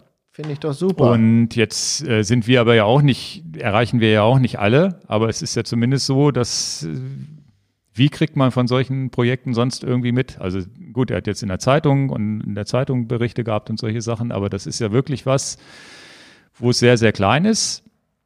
Während andere Organisationen natürlich riesig was auf die Beine stellen können, aber natürlich auch mit einem riesigen Wasserkopf, der finanziert werden muss, Absolut. ist das natürlich hier wirklich kleinst, kleinste, kleinste Stufe. Und dafür, dass man das als One-Man-Show vielleicht mit Freunden macht, dafür haben sie mit ihren paar Containern, die da schon unterwegs sind, echt ja, viel geleistet. Aber ne? überhaupt, dass du so einen Container bezahlt kriegst, wenn er dann ein, ein so ein halber Container 800 äh, Dollar oder Euro, was er jetzt gesagt hat, kostet, das ist natürlich privat trotzdem eine hohe Belastung. Ja, ja. Es ist ja nicht wegzudiskutieren. Wir reden nicht über 80 Euro. Also das Deswegen, ist ja schon also da bin krass. ich auch am überlegen, dass man, also zumindest für uns, dass wir da zumindest finanziell auch versuchen, ein bisschen zu unterstützen und vielleicht der ein oder andere Hörer, der auch sagt, naja, ich schicke nicht nur ein Paket drin, ich schicke vielleicht auch noch ein paar Euro über die, über die Bankverbindung gleich mit. Man kann es ja vielleicht, wäre ja die Idee zu sagen, naja, ich habe jetzt hier ein Paket, würde ich zumindest fünf bis zehn Euro Versandkosten für bezahlen, dass ich zumindest die überweise. Und da, dann summiert sich das ja auch. Wenn es mühsam klein ernährt sich das äh, Eichhörnchen, hat man vielleicht eine Chance, dass man den Container vielleicht dann irgendwie über Spenden sogar bezahlt bekommt. Der persönliche Draht, das gefällt mir natürlich irgendwie sehr gut, dass man irgendwie das ein bisschen persönlicher nachvollziehen kann. Wo kommen, wo gehen eigentlich die Sachen hin? Ja. Und nicht für Putzlappen. Ne? ja. Ja, sehr gut. Äh, dann gehen wir mal weiter, bevor es zu den Picks weitergeht. Ähm, das AB-Spiel. Du hast es versteckt. Warum hast du denn das AB-Spiel versteckt? Habe ich nicht versteckt. Ich habe es vergessen, in, unsere, in unser Dokument reinzukopieren. Ah, okay. Nicht, dass wir wieder die Lerche haben. Ja, ja, Lerche. Aber war übrigens sehr, sehr lustig. Also ich, äh, einige, einige haben geschrieben, sie haben sich kaputt gelacht. Von daher müssen wir das AB-Spiel, also wenn ihr diese Fragen, entweder oder Fragen habt, gerne immer per Mail an uns. Ähm, macht immer Spaß und lockert die Sendung, glaube ich, auch auf, weil manchmal doch lustige Sachen passieren. Manche Sachen sind aber auch, wiederholen sich, aber meistens ist immer irgendwas Lustiges. Das Beste ist, dabei. wenn Ingo und Dan irgendwas nicht kapieren, nicht wegraffen. Das ist ja. das Schönste. Na, ich bin mal gespannt, was ist es denn heute? Apple kommt auch drin vor, sehe ich gerade. sehe ich denn das AB-Spiel oder liest es jetzt vor? Ich muss es jetzt vorlesen, das kriege ich so schnell dann nicht rüberkopiert. Na dann. Ähm, und zwar einmal sind zwei, zwei AB-Spiele, einmal von Nils, der viele Fragen geschickt hat, und dann habe ich noch eins mit vier Fragen, nur und solches, wenn jemand nur vier Fragen hat, die schiebe ich dann immer noch hinten mit rein. Das ist dann von Holger. Fangen wir an mit Nils. Erste Frage, mit oder ohne Umwerfer? Ohne Umwerfer. Mit. Kann nicht dein Ernst sein. Ja, für mich ist, ich habe, ich fahre ja beides, aber für mich ist das Rad mit Umwerfer ist immer noch das komplettere Rad. So, so, so, so ein Rennrad, wo, wo es wirklich auf schnell ankommt oder das, das, das, das Open Upper mit dem Dings. Ohne Umwerfer ist so das gemütliche Rad, in Anführungsstrichen, wie das White, wo, ich, wo es mir nicht auf Geschwindigkeit drauf ankommt. Wenn es drauf ankommt, mit Umwerfer. Krass. Da, ist auch aber nur, wenn es drauf ankommt. Also für mich war der Augenöffner mit One by die Kampa-Schaltung, die 1x13-Schaltung, der Knaller. Aber egal. Genau, dann hast du aber auch wirklich alles abgedeckt. Ich rede, ich habe im Kopf immer noch die 1x12-Geschichte, Eagle und so, da habe ich noch nicht hundertprozentig alles mit abgedeckt. Das weißt du selber aus La Palma, so, wo dann bei über 60, 50, 60 km/h trittst du irgendwann ins Leere. Die Camper mit dem 9er Ritzel ist ja auch tatsächlich das erste Mal, glaube ich, dass man es komplett durchfahren könnte. Das stimmt. Aber die bin ich jetzt so noch nicht gefahren. Ich habe auch noch eine 2 elffach Ultegra. Alles gut. Ja. Aber wenn ich jetzt mich für A oder B entscheiden muss, dann entscheide ich mich für B. B, B. Den haben wir schon durchgekaut, den haben schon einige verstanden. Genau. Auch eine interessante Geschichte. Aero oder Endurance-Rennrad? Endurance.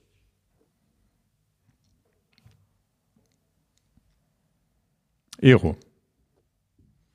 Weil wenn es wirklich ums reinrassige Rennrad geht, dann liebe ich das S5. Und das Endurance-Rennrad, was ich ja auch habe, mit dem Open Mind, muss ich alles beruflich erfahren, damit ich es testen kann.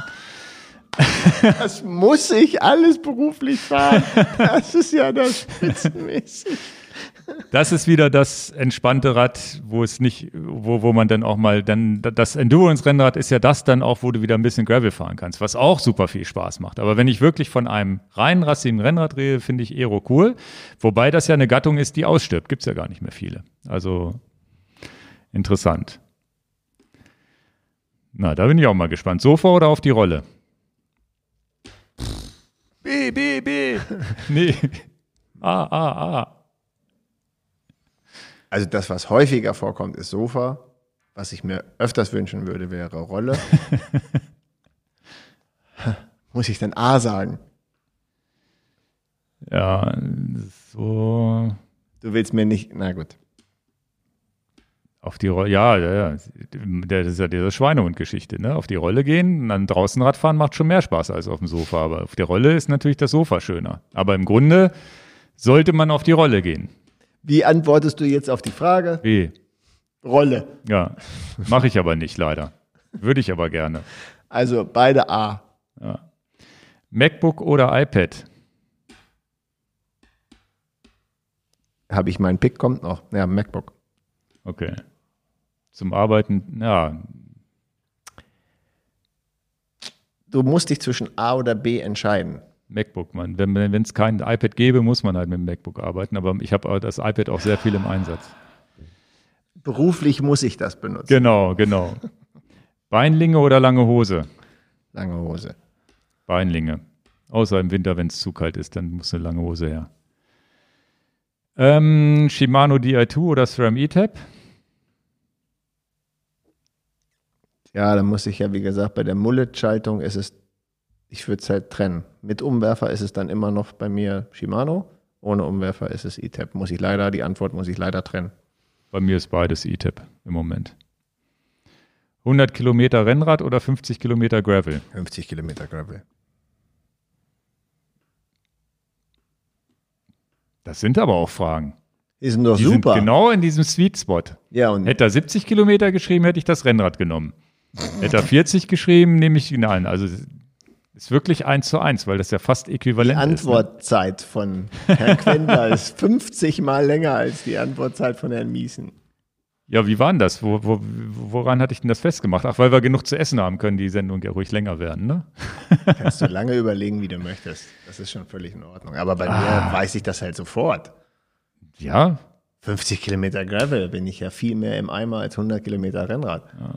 Also das ist ich fahre fahr beides. Also sagen wir mal, ich gebe auch Gravel den Vorzug, weil ich doch mehr Gravel fahre als Rennrad. Hausputzen oder Fahrradputzen? B, B, B! Moment, A, Hausputzen, B. Ich nehme B. ich nehme B. ja, nee, Fahrradputzen kann man schon machen, zumindest wenn man das richtige Equipment hat. Und Podcast. Da kann man auch Podcast beihören. Ja, ja, seitdem, Kann man seitdem, ich, natürlich beim, Auto, beim Hausputzen auch. Mist. seitdem ich diesen Pressure Washer habe mit dieser Schaumkanone, freue ich mich jedes Mal, wenn ich das Rad sauber machen kann. Das macht richtig Bock. Also es ist tatsächlich ein motivierender Faktor, weil man sich jedes Mal freut. ähm, Gute Fragen. Viel Essen beim Fahren oder nur das Nötigste, nö- nur das Nötigste Essen? Zum Beispiel bei einer 100 Kilometer Tour. Urlaub, viel essen.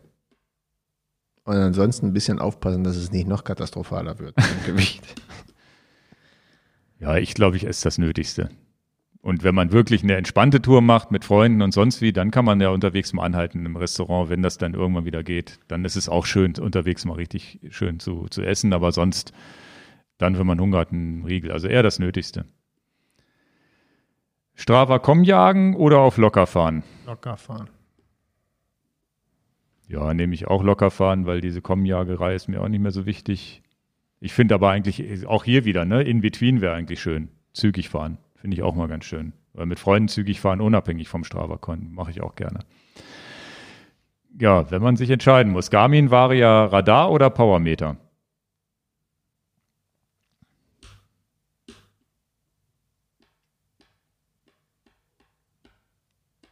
Da muss ich wirklich überlegen.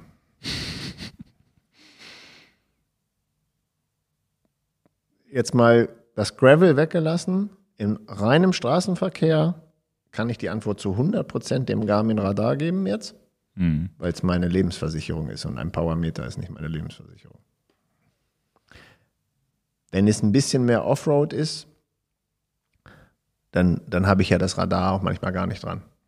Ja, aber da brauchst du es ja auch nicht. Da ist es ja einfach zu sagen, nee, nehme ich nicht. Deswegen sage ich, also bei Ja, wirklich reinrassigen Straße, ja. Straßenverkehr würde ich mh, meine Lebensversicherung, was ich noch so irgendwie durch Geldausgabe hinzukaufen kann, ist mir wichtiger als die Wattmessung. Hm. Dann würde ich mich so entscheiden. Okay. Ich bin, ich nehme den Powermeter erstmal. Ich habe ja die letzten zehn Jahre mit Powermeter und ohne Varia-Radar auch überlebt. Genau, das ist eine gute Antwort. das ist eine Logik, die sensationell, muss man sagen. Ja, beides zu haben ist schon nicht schlecht, aber Powermeter ist, Powermeter ohne finde ich auch doof. Da bin ich schon zu sehr versaut jetzt. Zumindest dann, wenn ich zügig fahre. Wenn ich so rumeiere, ist es auch egal, ne? Aber sonst. Naja. Garmin oder Wahoo? Brauchen wir das bei mir noch fragen? Garmin. Wahoo, aber ich nutze den Garmin trotzdem manchmal. Aus beruflichen Gründen. Leute, Leute, ihr müsst immer Teste ich noch tatsächlich gerade, ja, ja. ihr müsst immer noch dran denken, Ingo hat noch eine Besonderheit, er darf auch C sagen. Es ist nicht nur A, B, sondern Ingo hat auch noch C. Kariert, das ist jetzt, jetzt kommen die drei Fragen von, von Holger, die mal gar nichts mit Radfahren zu tun haben. Aha. Kariert oder gestreift? Das ist ein tiefenpsychologischer Hintergrund wahrscheinlich. Kann er uns danach komplett eine psycho- psychologische Analyse machen von uns. Finde ich super. Ich nehme gestreift. Ich auch. Rund oder eckig? Eckig. Ja, nehme ich auch eckig. Katze oder Hund? Brauchen wir nicht fragen. Hund. Nehme ich auch den Hund. Mist. Ja, wir müssen da Unterschiede zwischen uns rausarbeiten. Ja, tiefenpsychologisch sind wir identisch. Nein, also vielen Dank an die Fragen. Die waren aber tatsächlich anstrengend heute. Ach, Bin ja einmal, was ist denn an Katze einmal und Hund anstrengend? Was ist denn an Katze und Hund anstrengend? Ja, die waren jetzt, die letzten waren jetzt einfach, aber diese mit, mit Zweifach, Umwerfer oder nicht, da war ja jedes Mal, wo man sich Gedanken machen musste, Varia und Powermeter. Ne? Am besten beides in einem Gerät wäre wär super. nee, also so viel dazu und dann haben wir die Sendung jetzt auch fast fertig. Jetzt kommen nur noch die, die Picks und mein Pick habe ich ja schon gesagt, aber ich fange jetzt nochmal von vorne an. Also ich picke die AirTags. Das, das Schlimme ist, Und zwar picke ich momentan nicht, was die mit dem Fahrrad, ob die gesucht werden können oder nicht. Hier muss ich ja das Bild hier nochmal aufmachen. Wo war das denn hier? Ist ja ja. gar nicht. Ähm, und zwar war das, picke ich die nicht deshalb, dass man sein Fahrrad damit tracken kann und was weiß ich nicht alles. Das, was, was ich eben noch nicht erzählt habe, was ich, wo, wo ich jetzt lange so mich zurückgehalten habe, ist tatsächlich, warum die AirTags so geil sind. Das ist zumindest dann, wenn man Apple-User ist. Du hältst die an ein Telefon ran und er sagt dir, ja, gefunden, möchtest du das einrichten und gibst einrichten ein, gibst ein, was es ist, ob es ein Autoschlüssel ist oder ein Fahrradschlüssel oder was auch immer, drückst auf fertig und das Ding ist eingerichtet, machst das an deinen Schlüsselbund dran, an einen überteuerten Schlüsselanhänger, es gibt jetzt aber sicherlich bald auch billigere und bist fertig. Und so einfach, das ist halt wieder das, wo, wo, wo Apple sich für auszeichnet, die Software drumherum. Dass der ganze Kram funktioniert und das ist das, was mich, was mich immer wieder begeistert. Ja, und ich wechsle zumindest beim Schlüsselanhänger jetzt einfach von Teil zu Apple. Ja, jetzt habe ich natürlich ins Klo gegriffen, weil ich nicht wusste, dass du das von Apple jetzt hast, denn dummerweise ist mein Pick auch von Apple und das, es ärgert mich jetzt, weil ich jetzt natürlich nicht auf Knopfdruck einen anderen Pick habe. Weil Ja. das ist, äh, aber ich muss es zumindest trotzdem so sagen, weil es auch wirklich mich begeistert und äh, vielleicht ist es zumindest eine Kauf, Entscheidung oder Kaufhilfe für den einen oder anderen. Geschichte ist schnell erzählt. Ich habe auch hier so ein berufliches MacBook Pro, was ich natürlich durch die Homeoffice-Zeit jetzt ständig hin und her transportiere. Herr Miesen aber in vielen Dingen im Leben total unbrauchbar ist. Und oft komme ich auch zu Hause an und habe das MacBook im Büro äh, vergessen und ich wohne 30 Kilometer vom Büro und wollte nächsten Tag ja Homeoffice machen. Na, herzlichen Glückwunsch. Fahre ich nächsten Tag doch wieder ins Büro oder umgekehrt? Ich merke dann unterwegs, wenn ich im Büro ankomme, ah, das MacBook ist dann doch noch zu Hause. Also vielleicht ist das eine Problematik, die der eine oder andere nachvollziehen kann. Und Du die könntest doch aber so einen Teil da dran machen. Genau, genau. Das Ach, das ist ich übrigens ein, darf ich die nochmal ganz kurz unterbrechen? immer. Sorry.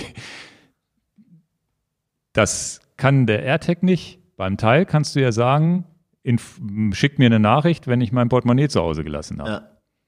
Das, damit wäre das Problem aber auch gelöst gewesen. Damit wäre das Problem Das auch kann aber gelöst, ja. tatsächlich der AirTag nicht. Ja. Witzigerweise war das, habe ich das einmal eingerichtet für meine Geldbörse, war total genervt. Joggen gegangen, Geldbörse zu Hause gelassen, so einen blöden Pop-up gekriegt, habe ich Genau. alles wieder abgeschaltet. Ne? Aber Ja, ja. ist ein wichtiger Punkt, den, den Apple zumindest derzeit noch nicht kann. Aber damit könntest du es theoretisch lösen, ne? Damit könnte ich, aber ich habe, glaube ich, eine bessere Lösung gefunden. Ach so, okay. Lange Rede, Aber kurz. die wolltest du uns jetzt nicht erzählen, ne? doch, doch, die wollte ich euch erzählen. Sorry, dass ich unterbrochen habe. Nein, aber nein, das ist war alles, so. alles gut. Und äh, es stört mich natürlich, dass es jetzt ein Apple-Produkt ist, was ich bewerbe, weil das mich irgendwie stört mich das, aber manche Leute stehen vielleicht auch vor dieser Sache und sagen, ah, Homeoffice, ich muss irgendwie einen PC anschaffen und so. Und ich bin eigentlich nicht der äh, Mac-User und der Mac-Freund. Ich bin überzeugt von dieser Einfachheit, das muss ich einfach sagen. Und geschäftlich hat die ganze Chose einfach ohne Probleme zu laufen. Ich will mich nicht äh, mit der Thematik lange beschäftigen müssen. Das muss einfach dauerhaft laufen und zwar problemlos. Das ist letztendlich in einer geschäftlichen Welt fast unbezahlbar, dass etwas problemlos dauerhaft läuft. Ende der Durchsage. Und privat ist die Sache noch mal ein bisschen anders. Auch, auch die Kinder haben privat ganz normale äh, Windows-Rechner für die Schule. Da muss es jetzt kein, kein MacBook von Apple sein, um das noch mal klarzustellen. Ja, lange Rede, kurzer Sinn. Als manchmal Schussel, so bezeichne ich mich dann auch mal selber, vergesse ich halt das äh, MacBook dann hier und da und dann ähm, ist mir neulich diese Werbung untergekommen. Das ist ja auch an vielen Leuten auch untergekommen, dass es diesen Mac Mini gibt und ich habe zu Hause ja schon eine Wireless-Tastatur und einen Wireless-Monitor. Eigentlich brauche ich kein zweites MacBook Pro. Und da muss ich ja wirklich sagen, diese, diese Mac Mini, die liegen, gehen so bei 700, 800 Euro los.